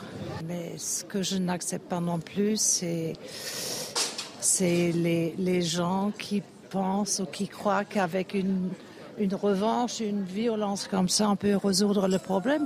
À mon avis, ça ne fonctionne pas. C'est des, des, dommages, des dommages collatéraux pour moi. Euh, j'arrive pas à penser à une vitrine ou un abribus ou, ou un carrousel quand, quand je sais qu'il y a un petit qui est mort. Et donc je pense que c'est des dommages collatéraux, du coup je m'en fiche. Je pense que le plus important c'est d'essayer de faire réagir ceux qui sont censés réagir pour punir ceux qui ont fait ça et, que les choses avancent pour calmer les choses. Nous avons aussi pu discuter avec quelques commerçants qui nous ont fait part de leurs craintes pour ce soir pour une éventuelle quatrième nuit de violence. Merci beaucoup Soumaya et merci à Léo Marcheguet qui vous accompagne. Et puis l'avocat du policier ayant tiré sur Naël a donné des nouvelles de son client. Il assure que le fonctionnaire est dévasté et qu'il demande pardon à la famille du jeune homme. Voilà pour l'essentiel de l'actualité à 13h. La suite avec vous Anthony. Merci à vous Barbara. On vous retrouve à 14h pour un nouveau journal. Vous avez montré justement dans votre édition il y a quelques instants les images d'Emmanuel Macron saluant euh, Elisabeth Borne arrivant place Beauvau au ministère de l'Intérieur juste en face de l'Elysée pour cette cellule interministérielle de crise qui va débuter dans quelques instants et nous verrons les images en direct. C'est de ça dont on va parler euh, avec euh, mes invités sur ce plateau. Je vous les présente Noémie Schulz du service police-justice de CNews, Gauthier Lebret du service politique de CNews, Naïma Mfadel, essayiste, Pascal Bitopanali, expert en sécurité et bien sûr Benjamin Morel, maître de conférence en droit public. Mais tout d'abord, Gauthier Lebret, ce, moment où, il va falloir prendre des décisions politiques importantes, ce euh, conseil, euh, ce Crise, cette cellule de crise pardon, interministérielle, voilà, où il va falloir prendre des décisions importantes aujourd'hui. À quoi peut-on s'attendre euh, lors de ce tour de table entre voilà, ces ministres régaliens finalement? Bon, l'heure est grave, on le sait, hein. Emmanuel Macron a quitté euh, précipitamment le Conseil européen euh, ce matin. Il devait faire une conférence de presse euh, qu'il a annulée. C'est la deuxième cellule de crise interministérielle organisée place Beauvau en 48 heures, qui réunit donc, vous l'avez dit, évidemment le président de la République, la première ministre Gérald Darmanin, Éric Dupond-Moretti. Et oui, il va falloir trouver des réponses politiques pour tenter d'endiguer cette série, cette série d'émeutes, ces trois nuits d'émeutes. Des réponses politiques avaient été apportées hier. 40 000 policiers sur le terrain cette nuit. Ça avait été multiplié par 4. La volonté, l'ordre de plus euh, interpeller, plus de 600 euh, interpellations. Mais ça n'a pas suffi, on l'a vu, et le gouvernement euh, paraît impuissant pour l'heure à endiguer ces émeutes. Donc il va falloir trouver effectivement des solutions. L'état d'urgence est sur la table, ça a été décrété deux fois au XXIe siècle, 2005 les précédentes émeutes. 2015, après euh, les attentats, ça donne des pouvoirs euh, exceptionnels euh, à l'exécutif. Ça permet de perquisitionner à n'importe quelle heure du jour et de la nuit, interdire n'importe quelle mobilisation, n'importe quel regroupement de personnes. Il y a aussi le couvre-feu généralisé qui est sur la table. On sait que plusieurs communes ont pris à l'échelle locale cette décision-là, notamment un couvre-feu, pourquoi pas pour les mineurs qui ne pourraient pas sortir non accompagnés d'un adulte. On sait, Noémie nous l'a dit tout à l'heure, que ce sont des très jeunes, majoritairement qui sont gardés à vue, entre 14 et 18 ans, parfois euh, entre 12 et 14 ans, donc vraiment des euh, très jeunes. Va falloir trouver des, réponses politiques, c'est très clair. L'État ne peut pas rester impuissant. Et Emmanuel Macron a dit, et l'Élysée l'a confié lorsqu'il rejoignait euh, Paris et qu'il a quitté Bruxelles, qu'il était prêt à adapter le maintien de l'ordre sans tabou. sans tabou. Ce sont des mots forts. Euh, je viens de voir un tweet de Sandrine Rousseau qui dit que la réponse politique ne peut pas être une réponse euh, répressive. Visiblement, Emmanuel Macron veut que euh, les forces de l'ordre soient mobilisées et pourrait assumer donc eh le, maintien très clairement de la force légitime, la seule force légitime, c'est-à-dire celle des policiers. Qu'est-ce que ça veut dire concrètement? C'est des réponses qu'on attend après cette cellule de crise interministérielle. Pascal Bito Panelli puis Benjamin Morel. Euh, ensuite, on a clairement un exécutif qui est sous pression aujourd'hui. Euh, il ne faut pas laisser la France s'embraser davantage. Ça fait déjà trois nuits. Oui, sous pression. La France est sur le fil. Les Françaises et les Français sont inquiets. Il importe aujourd'hui de prendre des décisions, euh, d'avoir du courage et d'employer les forces avec le plus d'efficacité, le plus de soutien, être dans l'opérationnel et en même temps faire en sorte qu'on puisse contrôler donc sans doute en montant l'intensité du maintien. Mais ce serait quoi une décision courageuse selon vous? Bah écoutez, c'est minimum l'état d'urgence et puis c'est faire en sorte qu'on on soit sur une forme de maintien de l'ordre plus impactant, où on monte plus au contact, où on fait plus d'interpellations, où on fait intervenir euh, sans doute les CRS 8, les CRS dits hybrides, beaucoup plus la Brave M pour lutter contre ces, ces, ces groupuscules extrêmement mobiles et qui font un dégât avec des axes de fuite euh, euh, très nombreux, donc sur, sur un schéma de maintien de l'ordre difficile. Benjamin Morel, un exécutif d'autant plus sous pression que tout ce qui se passe en ce moment se passe déjà à un an des JO, mais sous les yeux du monde entier également les yeux du monde entier. Hein. On a un Emmanuel Macron qui parle. L'Allemagne se dit inquiète. Hein. bien sûr, c'est-à-dire que ces images-là, c'est pas la première fois. Cela dit, souvenez-vous des images également qu'on avait renvoyées au monde au moment de la crise des Gilets jaunes, il y a le sentiment d'un pays qui, malgré tout, est fragile. Et pour rejoindre ce qui a été dit, c'est-à-dire que euh, on peut avoir des grandes annonces aujourd'hui. Admettons, l'état d'urgence, on a dit tout à l'heure, ne sera pas très efficace. Mais si jamais vous annoncez que, attention, on va rétablir l'ordre et que vous n'y parvenez pas, quel signal vous envoyez au monde, aux Français et même à ces jeunes-là qui aujourd'hui eh bien, brûlent tout? Bah, c'est un signal extrêmement euh, difficile et c'est un signal de faiblesse. Donc pour l'exécutif aujourd'hui, il y a réellement une situation qui est compliquée parce que évidemment, on peut envisager les réponses à long terme en termes de politique de la ville, de développement économique, de répression, de rénovation de la justice, de maintien de l'ordre public. Mais tout de suite, maintenant, qu'est-ce qu'on fait? Comment est-ce qu'on fait pour que demain, après-demain, après-après-demain, on n'ait pas ce même type de scène? Eh ben, Il n'est pas certain qu'aujourd'hui, la réponse à cette question, soit aussi simple. Et on a évidemment un exécutif qui, par rapport à tout ça, eh tremble. Juste, Anthony, vous parliez de l'Allemagne. Je rappelle qu'Emmanuel Macron doit se rendre en Allemagne normalement en visite d'État de dimanche à mardi. Évidemment, pour l'heure, il n'a pas annulé auprès de nos voisins allemands sa visite. Évidemment, à l'heure où on se parle, si ça continue, cette visite d'État serait totalement impossible. On imagine mal le chef de l'État quitter euh, euh, la scène nationale. Alors là, il vient de le faire à Bruxelles. On a vu, il n'a même pas pu aller au bout du Conseil européen et faire sa conférence de presse. Il est rentré en urgence. Donc on le voit mal pour l'heure euh, quitter la France et aller en Allemagne. Et pour donner un peu l'idée du climat dans lequel on traverse quand même depuis plusieurs mois après la réforme des retraites, vous vous souvenez qu'il y a quelques mois, c'était l'inverse. C'était une visite d'État du roi Charles III qui était annulée en France. Et justement, sa première visite d'État, du coup, il l'avait fait en, en, Allemagne. Donc on est quand même à travers un climat social et un, climat de, de, de, de violence urbaine euh, assez long qu'on connaît depuis le début de l'année. Avec cette effectivement difficulté, euh, vous parliez du fait de mobiliser la CRS 8, elle est mobilisée hein, déjà depuis, euh, depuis quelques jours. on a vu que la brigade d'intervention de la BRI a été déployée cette nuit à Nanterre dans certains quartiers. Le RAID, le GIGN ont également été appelés en renfort, on le rappelle, hein, 40 000 policiers, gendarmes mobilisés, 5 000 pour Paris et la proche banlieue, avec donc la, la, la, la difficulté de quelle montée en puissance euh, va être euh, possible pour des effectifs qui, effectivement, en plus, sortent d'une année, on le sait, euh, qui a déjà été très, très compliquée. Et je le disais il y a quelques minutes, le monde entier nous regarde, commente et juge également ce qui se passe en France. Et au tout début d'émission, c'est l'ONU qui s'est exprimé sur notre situation. L'ONU qui estime que la France doit se pencher sur les sérieux problèmes de racisme chez ses forces de l'ordre. Alors là, une question à, vous poser autour de la table. Naïma Fadel, puis Pascal Bito Panelli. Est-ce que l'ONU ne vise pas un petit peu à côté du problème là? Ah bah complètement. Et puis euh, l'ONU, j'ai envie de leur dire euh, de, quoi ils se mêlent. Enfin, c'est extrêmement grave. Elle, rentre dans une logique de, euh, pseudo-racisme systémique au sein de nos forces de l'ordre. Est-ce qu'on peut parler de ça Alors que pas certain. Hein. Alors que c'est faux. D'ailleurs, on voit bien que chez les policiers ou chez les militaires, il y a énormément de personnes de la diversité. Euh, plus qu'on ce qu'on croit. Non, je ne pense pas que nous avons. Enfin, la police n'est absolument pas raciste, mais la, police se, trouve confrontée à, malheureusement une délinquance, notamment des mineurs, qui euh, sont parfois malheureusement pas euh, assez jugés. Vous savez, je vais vous dire, hein, le petit Naël, j'y pensais avec des parents hier. Le petit Naël, quatre refus d'obtempérer. Il a conduit deux fois euh, sans permis de conduire. C'est-à-dire qu'il a commencé à l'âge de 15 ans.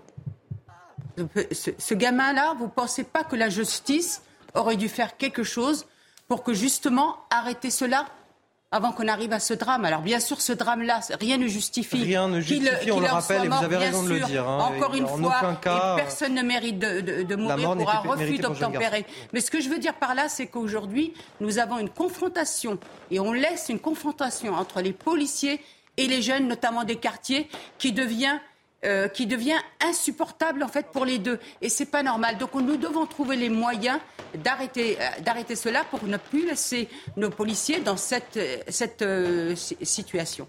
Pascal Bitopanelli, ça vous interpelle cette prise de position de, de l'ONU qui semble quand même très orientée? Très orientée. On est toujours sur les grandes théories intersectionnelles, systémiques, la police est raciste. Bref, ça vaut 0 sur 20. C'est pas le moment de, dans l'état où est le pays de sortir de telles choses. Je pense on confond la police américaine et la police française. Oui, on est en train absolument. Écoutez, là, je pense que c'est pas le moment de faire ça. C'est le moment d'être tous ensemble. Naïma a raison, de rétablir les choses, de savoir dire que le cocktail impunité plus abandon des parents est destructeur, est explosif, mais qu'il faut au-delà de ça ne pas généraliser euh, et qu'il faut qu'on remette, qu'on réinjecte dans le tissu de, certains quartiers euh, des associations, des maires, du sport, de la présence, de la police de proximité, du renseignement, du lien. Il faut surtout aujourd'hui qu'on n'abandonne pas le terrain, au contraire. Oui, mais 40 000 policiers et gendarmes déjà mobilisés hier soir. Est-ce que malgré tout, la police est débordée? Elle est débordée. surtout, elle a plus de, munitions. On sait que c'est une inquiétude. Hein. Comment vont-ils tenir sur euh, le long terme? Évidemment, la, la fatigue. Et pour euh, montrer euh, l'impuissance du gouvernement et de l'État, je rappelle qu'hier, Gérald Darmanin, par deux reprises en marge de son déplacement dans le Nord, a dit Ne vous inquiétez pas, ce soir, l'ordre républicain va revenir. Bon, bah, il s'est beaucoup trop avancé, le ministre de l'Intérieur, quelques heures après. Après, on assistait à cette troisième nuit euh, d'émeutes qui, en plus, était encore plus importante que la précédente, comme euh, depuis euh, le début de cette semaine. Donc, il y aura vraiment tous les projecteurs fixés sur les annonces après la cellule de crise interministérielle, parce qu'il faut des réponses politiques. L'exécutif ne peut pas simplement regarder ce qui se passe, évidemment, et se contenter de mettre des forces de l'ordre sur le terrain, toujours plus nombreuses, effectivement, mais ça ne fonctionne pas, ça ne suffit pas. Euh, Emmanuel Macron a tenté de, calmer euh, la gronde en disant que ce drame était inexcusable. Ça n'a pas fonctionné. Ensuite, le policier a été euh, placé en détention euh, provisoire, sûrement avec cette idée-là aussi euh, derrière la tête des émeutes. Ça n'a pas fonctionné non plus, parce que comme on le dit depuis le début de l'émission, il y a autre chose maintenant derrière ces émeutiers. Hein. Le petit Naël est vite oublié, c'est un, c'est un prétexte. Donc, rien ne, pourrait, ne pourra calmer les émeutiers par des messages comme ce qu'a fait Emmanuel Macron depuis le début de la semaine. Il faut des réponses forte et ferme. Et euh, c'est à lui de les définir, puisqu'il a dit, encore une fois, que le maintien de l'ordre serait revu sans tabou. Et expliquer les choses aussi, parce qu'il n'y aurait rien sur les quartiers, c'est une grave erreur. Parce que depuis 40 ans, on a, on a mis plus de 10 milliards d'euros sur les quartiers, en termes de rénovation urbaine, mais aussi d'action sociale. Et sur les quartiers, il y a énormément d'équipements, d'équipements, les centres de loisirs, centres culturels, les médiathèques, etc. Tout ce qu'on voit partir en fumée, littéralement. Mais bien sûr, sur Mantes-la-Jolie, vous avez une piscine euh, pratiquement olympique euh, en plein val Donc je pense expliquer et ça, refait encore une fois l'erreur de toujours avoir cette lecture. Par contre, euh, on doit peut-être changer de logiciel par rapport à ces quartiers et avoir le souci de les agréger à l'ensemble d'une ville et travailler aussi pour les décloisonner et désenclaver. Benjamin Morel. Oui, le problème, c'est que c'est des quartiers hub, hein, on l'a souvent dit, mais en fait, c'est des quartiers qui, lorsque vous commencez à réussir un petit peu à augmenter dans l'échelle des revenus, bah, vous les quittez. Et donc, ce faisant, vous avez une population qui est présente, qui stagne et qui a l'impression de ne plus avoir de perspective. Ce qui, évidemment, bah, conduit à un désengagement généralisé. Par ailleurs, eh vous avez euh, des populations qui euh, viennent euh, originaires d'immigration qui tout de suite arrivent là. Vous avez des phénomènes communautaires qui se créent. Donc, le problème, entre guillemets, n'est pas, et je rejoins tout à fait Neymar, n'est pas d'y injecter plusieurs milliards Le problème, c'est de changer de logique d'aménagement urbain, comme on fait par exemple les Danois, c'est-à-dire concevoir aujourd'hui que eh ben, des quartiers hub ou des populations paupérisées demeurent et restent à domicile, c'est pas une bonne idée parce que évidemment, ça crée de la désespérance et ça crée de l'insécurité. Changer cette logique-là, qui n'a pas été changée après 2005, ça pourrait être, je dirais, l'un des bilans de cette crise. Mais je voudrais qu'on écoute. Euh, mais après, tout de suite, malheureusement, c'est totalement inaudible parce que, comme on l'a dit, eux, ils n'ont aucune revendication, ils n'ont aucune organisation, ils sont là pour casser. Et la difficulté de calmer une crise sociale quand vous n'avez pas d'interlocuteur, ben, on commence à la connaître dans ce pays. Je voudrais qu'on écoute le ras-le-bol des tout premiers concernés par ce qui se passe et les habitants de ces quartiers eux-mêmes à Aubervilliers, en Seine-Saint-Denis. Écoutez. Moi, je suis contre la police qu'ils ont tiré sur le jeune et je suis contre sur le jeune qui conduit son permis à 17 ans. Voilà, c'est ça. Et voilà le résultat. Ça me donne la chair de poule parce que les bus, c'est nous qu'on va travailler le matin, on va prendre les bus et tout ça. On brûle des bus, des, biens publics. Et la mer à côté aussi, donc assez. Moi, j'ai vu qu'hier c'est que des gamins. C'est que des gamins 15 ans, 16 ans, 17 ans, 20 ans. Et ça met évidemment en, rage pour tous ces habitants qui subissent euh, cela aujourd'hui. Et ce qui serait fort, ce serait que eux se mobilisent aujourd'hui que eux manifestent contre ce qui est en train de se passer. Parce qu'ils ont aujourd'hui les clés. Ils sont, la, ils sont les premières victimes, mais également la première solution. Et vous voulez quoi Qu'ils sortent le, soir et qu'ils s'interposent euh, entre Peut-être pas le soir. Il ne faut pas leur demander de prendre des risques physiques. Ah mais si vous aviez des manifestations, si vous aviez, c'est pas du tout un reproche que je leur fais. mais si jamais il y avait une mobilisation entre guillemets et une formulation également de revendications, eh bien là, tout d'un coup, ça changerait peut-être la donne et ça permettrait de reléguer au second plan ou en tout cas de décrédibiliser un peu plus ce qui est en train de se passer là. Je voudrais qu'on écoute, s'il vous plaît, et je vous donne la parole, Naïma, juste après, euh, le maire de, Nanterre euh, dans les Hauts-de-Seine qui s'est exprimé justement dans la cour de la place Beauvau euh, à, la sortie de cette cellule de crise interministérielle. Écoutez, à Matignon, pardonnez-moi. Ce n'était pas prévu que j'y vienne. J'y suis venu pour euh, porter au plus haut niveau de l'État la, parole, le ressenti des habitants de, ma ville. Euh, euh, dire que l'émotion et la colère ressenties à la, à la mort de Naël, tué dans les conditions que, que vous savez, est toujours très vive et qu'elle est euh, partagée par toute une population euh, dans, toute dans toutes ses diversités. Voilà, pour le maire de Nanterre qui vient de sortir donc de Matignon, euh, juste avant la, cellule de, crise interministérielle qui se tient, elle, à, à, Beauvau. Nanterre, qui est la ville où il y a eu il y a une, une, association qui est très importante, c'est l'association Ziva, qui s'est créée dans les années 80 une association exemplaire euh, dans, les quartiers. Moi, je voudrais juste rajouter par rapport à ce qu'a dit Benjamin, et je pense que vraiment, on doit réfléchir à peut-être prendre euh, l'exemple du Danemark. Le Danemark, c'est un pays, encore une fois, c'est une, coalition, hein, je crois, socio-démocrate. Et ce qu'ils ont fait, ils sont partis aussi d'un constat, c'est qu'à un moment, ils se retrouvés dans des quartiers qui étaient enclavés et qui fonctionnaient en vase clos. Et ce leur démarche, c'était d'agréger à l'ensemble de la population et de faire unité. Et c'est ça qu'on doit avoir, nous aussi, dans notre démarche. C'est qu'à un moment, on ne peut pas laisser ces quartiers en leur disant Allez, on vous donne de l'argent, organisez-vous entre vous et restez entre vous. Vous voyez, comme euh, comme des zones en fait de, finalement de, qui deviennent des zones de, de, de non-droit et, et euh, encourager ainsi le communautarisme. Peut-être qu'on peut se dire une nouvelle démarche, c'est se dire on a besoin aujourd'hui de faire nation ensemble et comment on fait en sorte d'agréger ces, ces, quartiers. Et effectivement suivre l'exemple du Danemark est très important. Le Danemark ils ont décidé, la droite, 50% seulement de personnes ici de l'immigration. La gauche a fait mieux, seulement 30%. Ils sont en train de faire une mixité incroyable. Les gamins dès un an, ils sont scolarisés. Et les familles, familles posant des problèmes, sont expulsées. Parce que tout à l'heure, on parlait des familles qui ne peuvent pas s'organiser. Il faut savoir que ces familles-là, la plupart qui, qui, qui vivent euh, paisiblement, dans ces, qui veulent vivre paisiblement dans ces quartiers, se retrouvent en difficulté face à toute cette délinquance. Ces quartiers-là, Anthony, il faut aussi les débarrasser de tous ces délinquants pour qu'ils puissent trouver aussi une tranquillité. J'ai envie de vous dire la difficulté supplémentaire à laquelle ils sont confrontés désormais, on vient de l'apprendre, c'est que les bus et les tramways en Ile-de-France sont interrompus désormais tous les soirs à 21h jusqu'à nouvel ordre. C'est l'information qui vient de, nous parvenir. Noémie Schultz, est-ce qu'on peut faire aussi un bilan de ce qui s'est passé la nuit dernière, un bilan chiffré? Sur cette interdiction, d'ailleurs, c'était déjà le cas euh, hier soir. Là, le fait euh, c'est prolongé.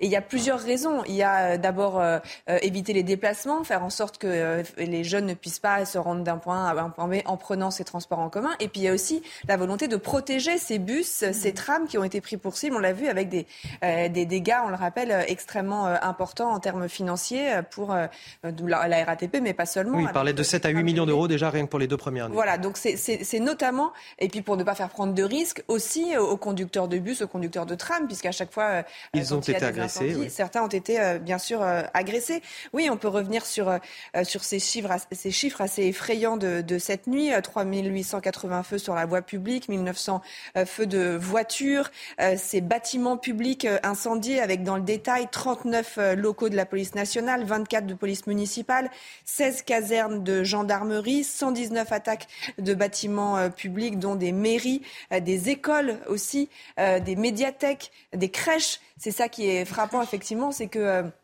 les émeutiers euh, s'en prennent à des euh, lieux qu'ils ont peut-être euh, eux-mêmes fréquentés, que certains fréquentent peut-être même encore, puisqu'on l'a dit, il y a des personnes, alors pas, pour les crèches, mais, mais pour les, bâtiments publics, les centres de loisirs, il y a des, personnes très jeunes, on rappelle, hein, des, parmi les personnes qui participent à ces, à ces émeutes, beaucoup de mineurs de 14 à 18 ans, voire parfois plus jeunes.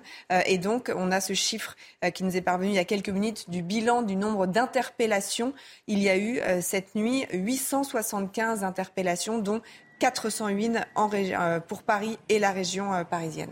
Je vous propose de rester avec moi sur ce plateau. On va continuer à décrypter toute cette actualité ensemble et cette cellule de crise interministérielle qui se tient en ce moment même, place Beauvau, au ministère de l'Intérieur, avec la Première ministre Elisabeth Borne et bien sûr une séance présidée par le chef de l'État Emmanuel Macron. On en parle dans quelques instants avec Gauthier Lopez.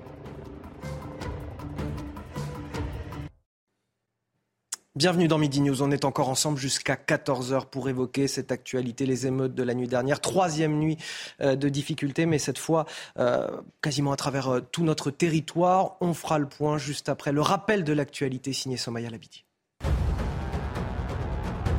Euh, face aux émeutes, Emmanuel Macron se tient en ce moment même pour une nouvelle cellule de crise place Beauvau. La deuxième en l'espace de deux jours. Le chef de l'État a écourté son déplacement à Bruxelles euh, pour dresser un état des lieux de la situation. Il s'est d'ailleurs dit prêt à adapter le dispositif de maintien de l'ordre sans tabou, je cite.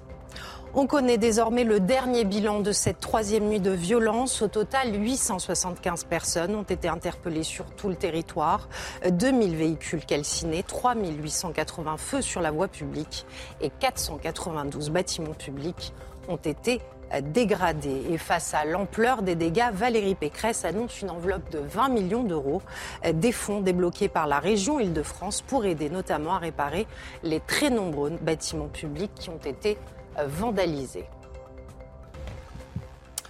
Merci à vous, Somaya Labidi. Euh, Bâtiments publics dégradés, comme le disait euh, notre journaliste Somaya, magasins pillés, véhicules incendiés, troisième nuit euh, d'émeutes qui s'étendent désormais à, la France entière. Évidemment, on fait le point avec nos reporters euh, sur le terrain, aux quatre coins de la France, Paris, Nantes, Aubervilliers ou encore Sevran. On avait vu les images ce matin, Sevran, où des individus pillaient des magasins. vous verrez aussi dans quelques minutes ces images exclusives. Malheureusement, ces premières victimes, et on l'a dit tout au long de cette émission, ce sont les habitants de ces quartiers eux-mêmes qui se retrouvent privés de services publics. Avant de, poursuivre, de continuer à décrypter, je voudrais qu'on revienne sur ces images chocs de la nuit dernière, des images quasi insurrectionnelles. Le récit en images de Charlotte Gorzala. Des violences et des émeutes sur tout le territoire. À Lille, alors que la préfecture avait interdit tout rassemblement, la situation était particulièrement tendue dès 21h et jusque tard dans la nuit. À de nombreuses reprises, les policiers du RAID ont dû intervenir, tout comme à Roubaix, Nanterre ou Lyon. À Vénissieux, toujours dans le Rhône, un tramway a été incendié. Puis des poubelles et des voitures quelques kilomètres plus loin, à Sainte-Foy-les-Lyons. J'ai tout envoyé.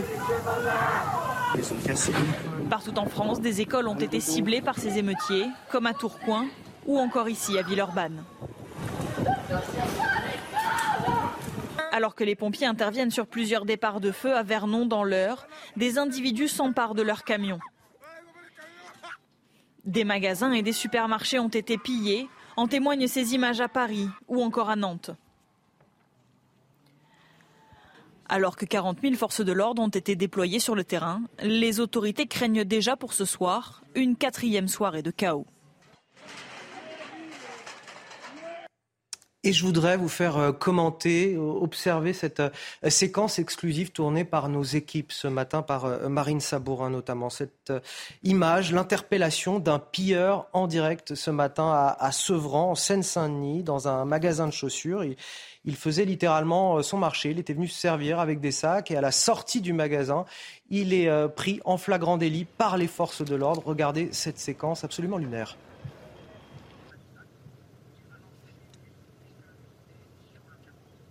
Alors, on va observer cette séquence dans quelques instants. On voit le pillage là d'un autre magasin qui n'est pas celui dont, je vous parlais à l'instant, mais la situation est, quasiment la même, sauf que là, on ne voit pas ces, personnes se faire interpeller. Je vous montrerai la séquence dans quelques instants. Elle est prête. Regardez.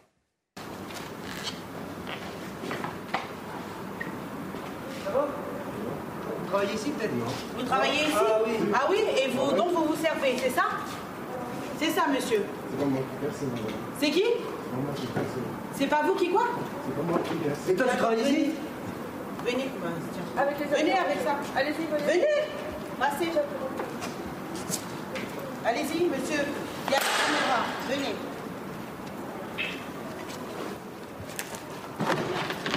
Ok. Allez. Ça?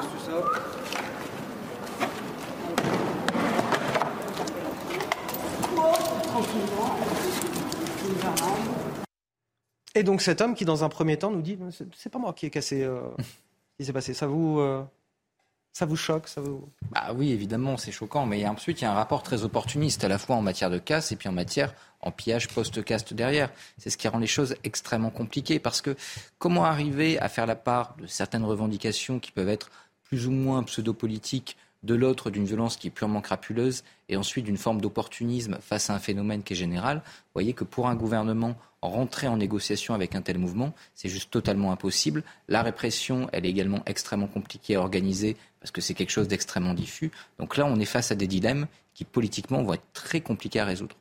Je pense à, tous ces commerçants, Lomique Guyot, euh, vous êtes notre journaliste euh, économie, euh, tous ces commerçants qui n'ont absolument rien demandé, qui se retrouvent avec des dégâts considérables aujourd'hui, des vitrines brisées, des magasins pillés. Alors, il y a les commerçants, il y a aussi les, particuliers dont les voitures ont été incendiées. qui va payer tout ça aujourd'hui? Eh ben, Normalement, pour une grosse partie, ce sont les assurances, à condition toutefois d'être bien couverts. J'ai aujourd'hui avec moi sur ce plateau une invitée, c'est Stéphanie Durafour. Bonjour. Bonjour. Alors vous, vous êtes porte-parole d'Assureland, comparateur d'assurance bien connu. Et justement, euh, on voulait vous avoir avec nous pour que vous nous apportiez cet éclairage sur euh, si on fait partie des 1900 personnes dont le véhicule a été incendié, est-ce qu'on va être indemnisé? Est-ce qu'on a une chance d'être remboursé par l'assurance? Alors tout va dépendre un petit peu du niveau de garantie que vous aurez souscrit. Si vous avez souscrit une assurance tout risque ou ce qu'on appelle le tiers intermédiaire avec une garantie vol incendie. Là, vous devriez être indemnisé sous couvert d'avoir euh, déposé une plainte et de déclarer le sinistre dans les cinq jours auprès de votre assureur. Et si ce n'est pas le cas? Alors là où ça se complique un petit peu, c'est si vous êtes euh, assuré en responsabilité civile, c'est le minimum légal.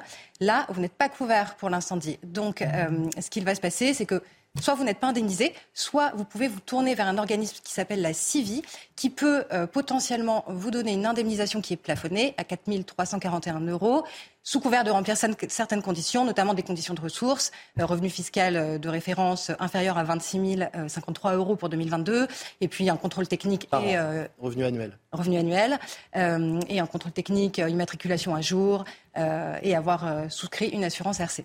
À moins que c'est la seule possibilité euh, que ce soit le véhicule d'à côté qui ait enflammé le vôtre, auquel cas c'est l'assurance du véhicule d'à côté d'où est parti le feu qui peut, qui peut euh, prendre en charge l'indemnisation. Puis Anthony, vous posiez la question euh, des commerces, on les a vus, ces pillages. là c'est compliqué aussi pour les commerçants parce qu'il y a plusieurs problèmes qui se posent. Il y a d'abord les dégradations qui ont été commises sur les vitrines, le mobilier, les bâtiments. Ensuite, il y a le stock, ce qui a pu être volé, comme on a vu là avec ce sujet. Et, puis enfin, il y a la perte d'activité. C'est trois sujets différents, et on n'est pas forcément, quand on est commerçant, assuré de la même façon pour les trois, c'est ça? Non, alors généralement, les commerçants, les entreprises ont une assurance multirisque. Donc ça va couvrir les dégâts matériels. Donc typiquement, effectivement, un incendie, un bris de glace, un dégât sur un, euh, une machine, euh, là, ça sera pris en charge. Là où ça se complique, c'est pour tout ce qui concerne la perte d'exploitation sans dommage, c'est-à-dire que euh, la boutique doit être fermée par mesure de sécurité ou parce que la boutique d'à côté a été vandalisée et donc le commerçant ne peut plus ouvrir la sienne. Là, toute la perte qui va en découler, donc la, rentrée de chiffre d'affaires qui ne va plus se faire, n'est pas nécessairement assurée. Et donc là, c'est une perte pour le commerçant. Oui, ça, certains commerçants se sont rendus compte qu'ils n'étaient pas bien couverts au moment du Covid, notamment. Tout à fait. le chiffre que donne Bercy aujourd'hui, c'est que 95% des grandes surfaces sont assurées contre la perte d'exploitation, mais seulement 55% des, petits commerçants. Là, il y a sans doute quelque chose à faire euh, pour eux. Oui, exactement, parce que c'est un vrai euh, souci quand on voit ce genre de phénomène. Euh, pas d'indemnisation. Merci beaucoup Stéphanie. Merci à vous, euh, Lomi Guyot, journaliste économie. Merci à votre invité Stéphanie Durafour, je le rappelle, porte-parole euh, d'Assurland. Une autre séquence que je voulais vous montrer, parce que si évidemment les commerçants, les particuliers n'ont absolument rien demandé sur euh, les dégâts qui sont évidemment causés, les habitants non plus concernant leurs services publics. On a vu ce qu'il en était des transports, notamment à Aubervilliers. Je voudrais qu'on aille du côté de, de Villeurbanne et de regarder cette séquence. Villeurbanne, c'est dans le Rhône. Une école ciblée par des tirs de mortier. Évidemment, ce n'est pas la seule école en France, mais c'est une séquence qu'on voulait vous montrer parce qu'elle est hautement symbolique de ce qui se passe en ce moment, ces trois dernières nuits dans notre pays. Regardez. Ils ont cassé l'école, ils rentrent dedans.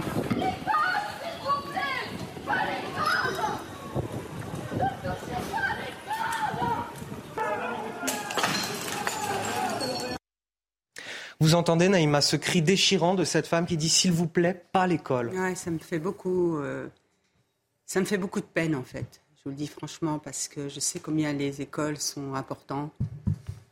Pas tout le réseau qu'on met en place dans un quartier, c'est-à-dire la crèche pour pouvoir euh, faire garder les enfants, euh, les écoles, euh, les médiathèques, les centres sociaux, etc. Et aujourd'hui, je, me dis le temps qu'il faudra pour reconstruire tout ça. Et en attendant, ben, c'est les, les habitants de ces quartiers-là qui vont être punis, la majorité silencieuse, ceux qui n'aspirent qu'à la tranquillité. Et pour, rebondir sur ce que disait euh, Benjamin, effectivement, il faut changer de logiciel par rapport à ces quartiers-là. Et aujourd'hui, avoir euh, vraiment euh, le souci de venir vraiment apporter une assistance à ces, à ces habitants et ne pas avoir la main qui tremble. Moi, quand j'entends que le président de la République aujourd'hui, il est prêt, effectivement, dans le cadre de, cette, de ce chaos, de prendre des mesures fortes, eh bien, moi, j'aimerais qu'il y ait une extension sur ces quartiers-là pour qu'enfin, on, vraiment, on vienne. Euh, Justement, il y a un communiqué qui vient de tomber d'Alliance Police Nationale et d'UNSA Police qui appelle le président à prendre des mesures euh, très, très forte. Face à ces hordes sauvages, demander le calme ne suffit plus. Il faut l'imposer, rétablir l'ordre républicain et mettre les interpellés hors d'état de nuire doivent être les seuls signaux mm. politiques à donner. Pour ces raisons, Alliance Police Nationale et UNSA Police prendront leurs responsabilités et préviennent dès à présent le gouvernement qu'à l'issue, nous serons dans l'action et sans mesures concrètes de protection juridique du policier, de réponse pénale adaptée, de moyens conséquents apportés. Les policiers jugeront de la hauteur de la considération portée.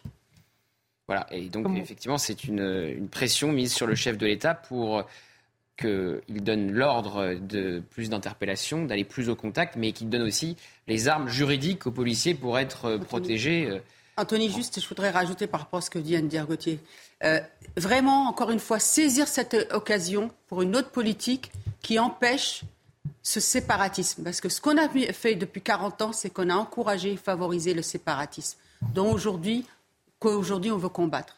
Vous disiez qu'il ne fallait pas que l'État ait la main qui tremble et peut-être qu'à l'origine de tout ça, vous nous le disiez tout à l'heure, c'est que justement la main de l'État a tremblé à maintes reprises et ce qui, ce qui fait penser aujourd'hui à tous ces émeutiers, tous ceux qui sont à l'origine de ces violences, que pour obtenir ce qu'on veut, il faut euh, verser dans la violence aujourd'hui. Oui, on est à la configure, on est, je dirais, à la conjonction de deux phénomènes. D'un côté, ce qu'on évoquait tout à l'heure, c'est-à-dire que ce qui a marché ces dernières années, je suis désolé de le dire, mais c'est la violence politique Corse, Gilets jaunes, etc., à chaque fois que des revendications ont été satisfaites, c'est parce qu'il y a eu de la violence. Vous avez eu des manifestations. Il n'y a pas de revendications. Oui, il n'y a pas de revendications, mais j'y viens. Là, vous avez eu des, des, manifestations monstres en faveur de la réforme des retraites.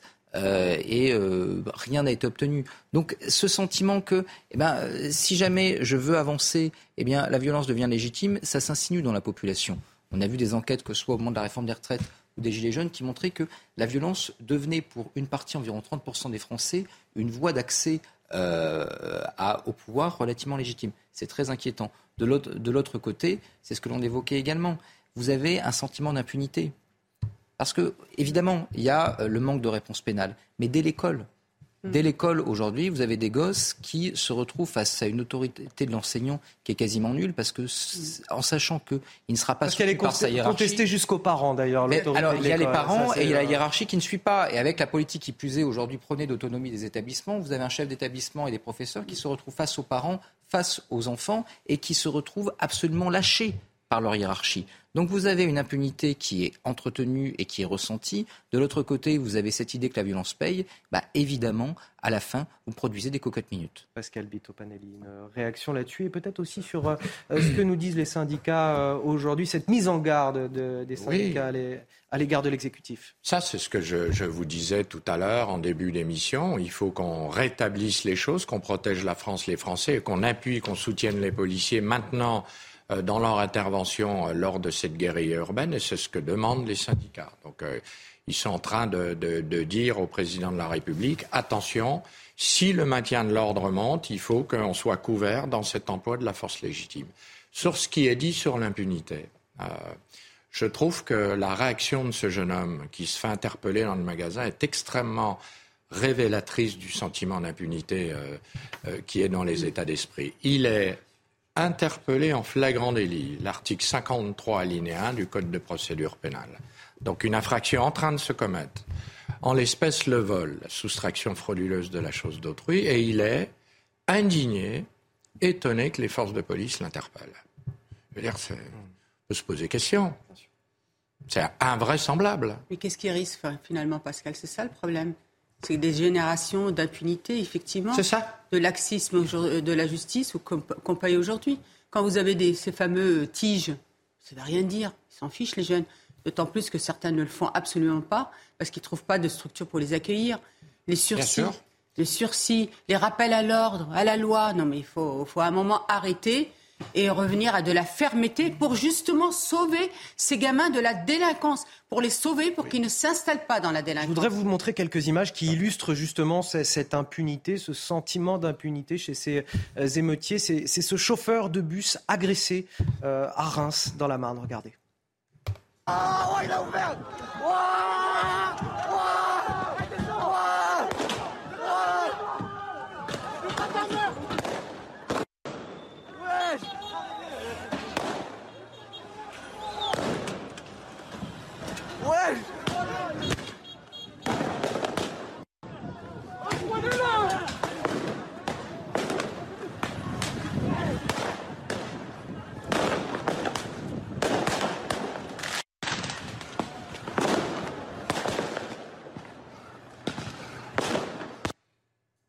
Et je vais enchaîner sur une autre séquence que je voulais également vous montrer et qu'on va pouvoir commenter derrière. La voiture du maire de Saint-Pierre-des-Corps en Indre-et-Loire vandalisée. Euh, une séquence là aussi ultra violente à laquelle euh, assistent les deals impuissants face aux casseurs. Regardez.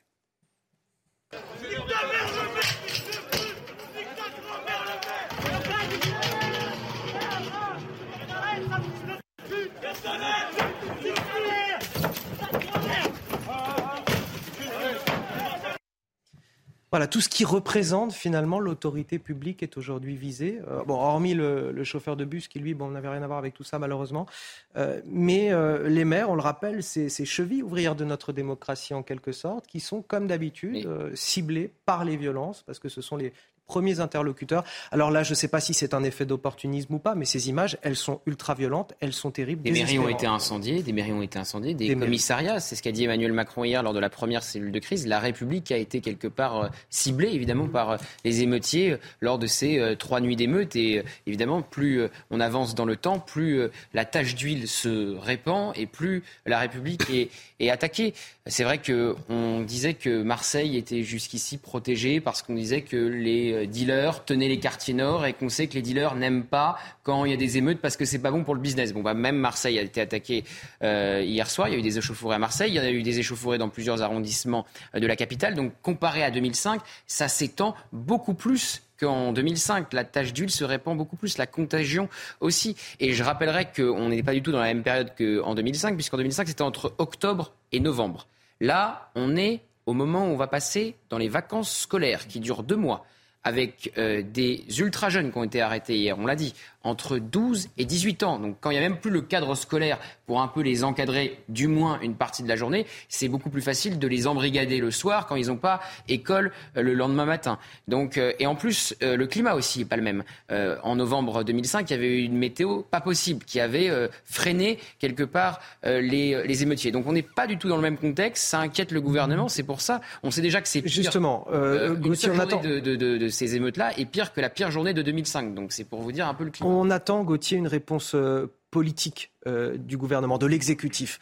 Ce sera le mot de la fin de cette émission. Il nous reste quelques secondes, mais je voudrais le rappeler, il y a une cellule de crise interministérielle qui se tient actuellement en cours, en ce moment même, actuellement. Voilà, avec les ministres régaliens euh, de ce gouvernement. Absolument. Éric Dupond-Moretti, Gérald Darmanin, mais aussi Elisabeth Borne, présidée par le chef de l'État. Qu'attend-on?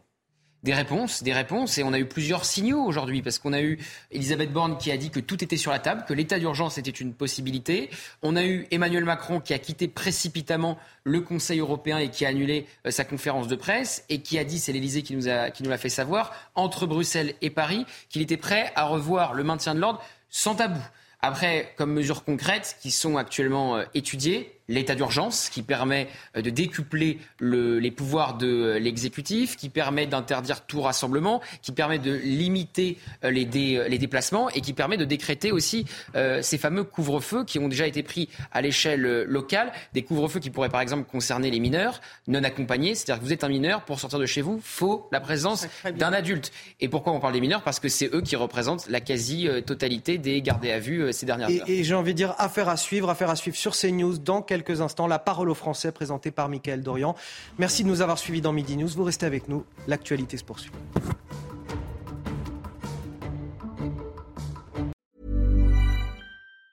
Planning for your next trip? Elevate your travel style with Quince. Quince has all the jet setting essentials you'll want for your next getaway, like European linen, premium luggage options, buttery soft Italian leather bags, and so much more. And is all priced at 50 to 80% less than similar brands. Plus, Quince only works with factories that use safe and ethical manufacturing practices. Pack your bags with high-quality essentials you'll be wearing for vacations to come with Quince. Go to quince.com/pack for free shipping and 365-day returns.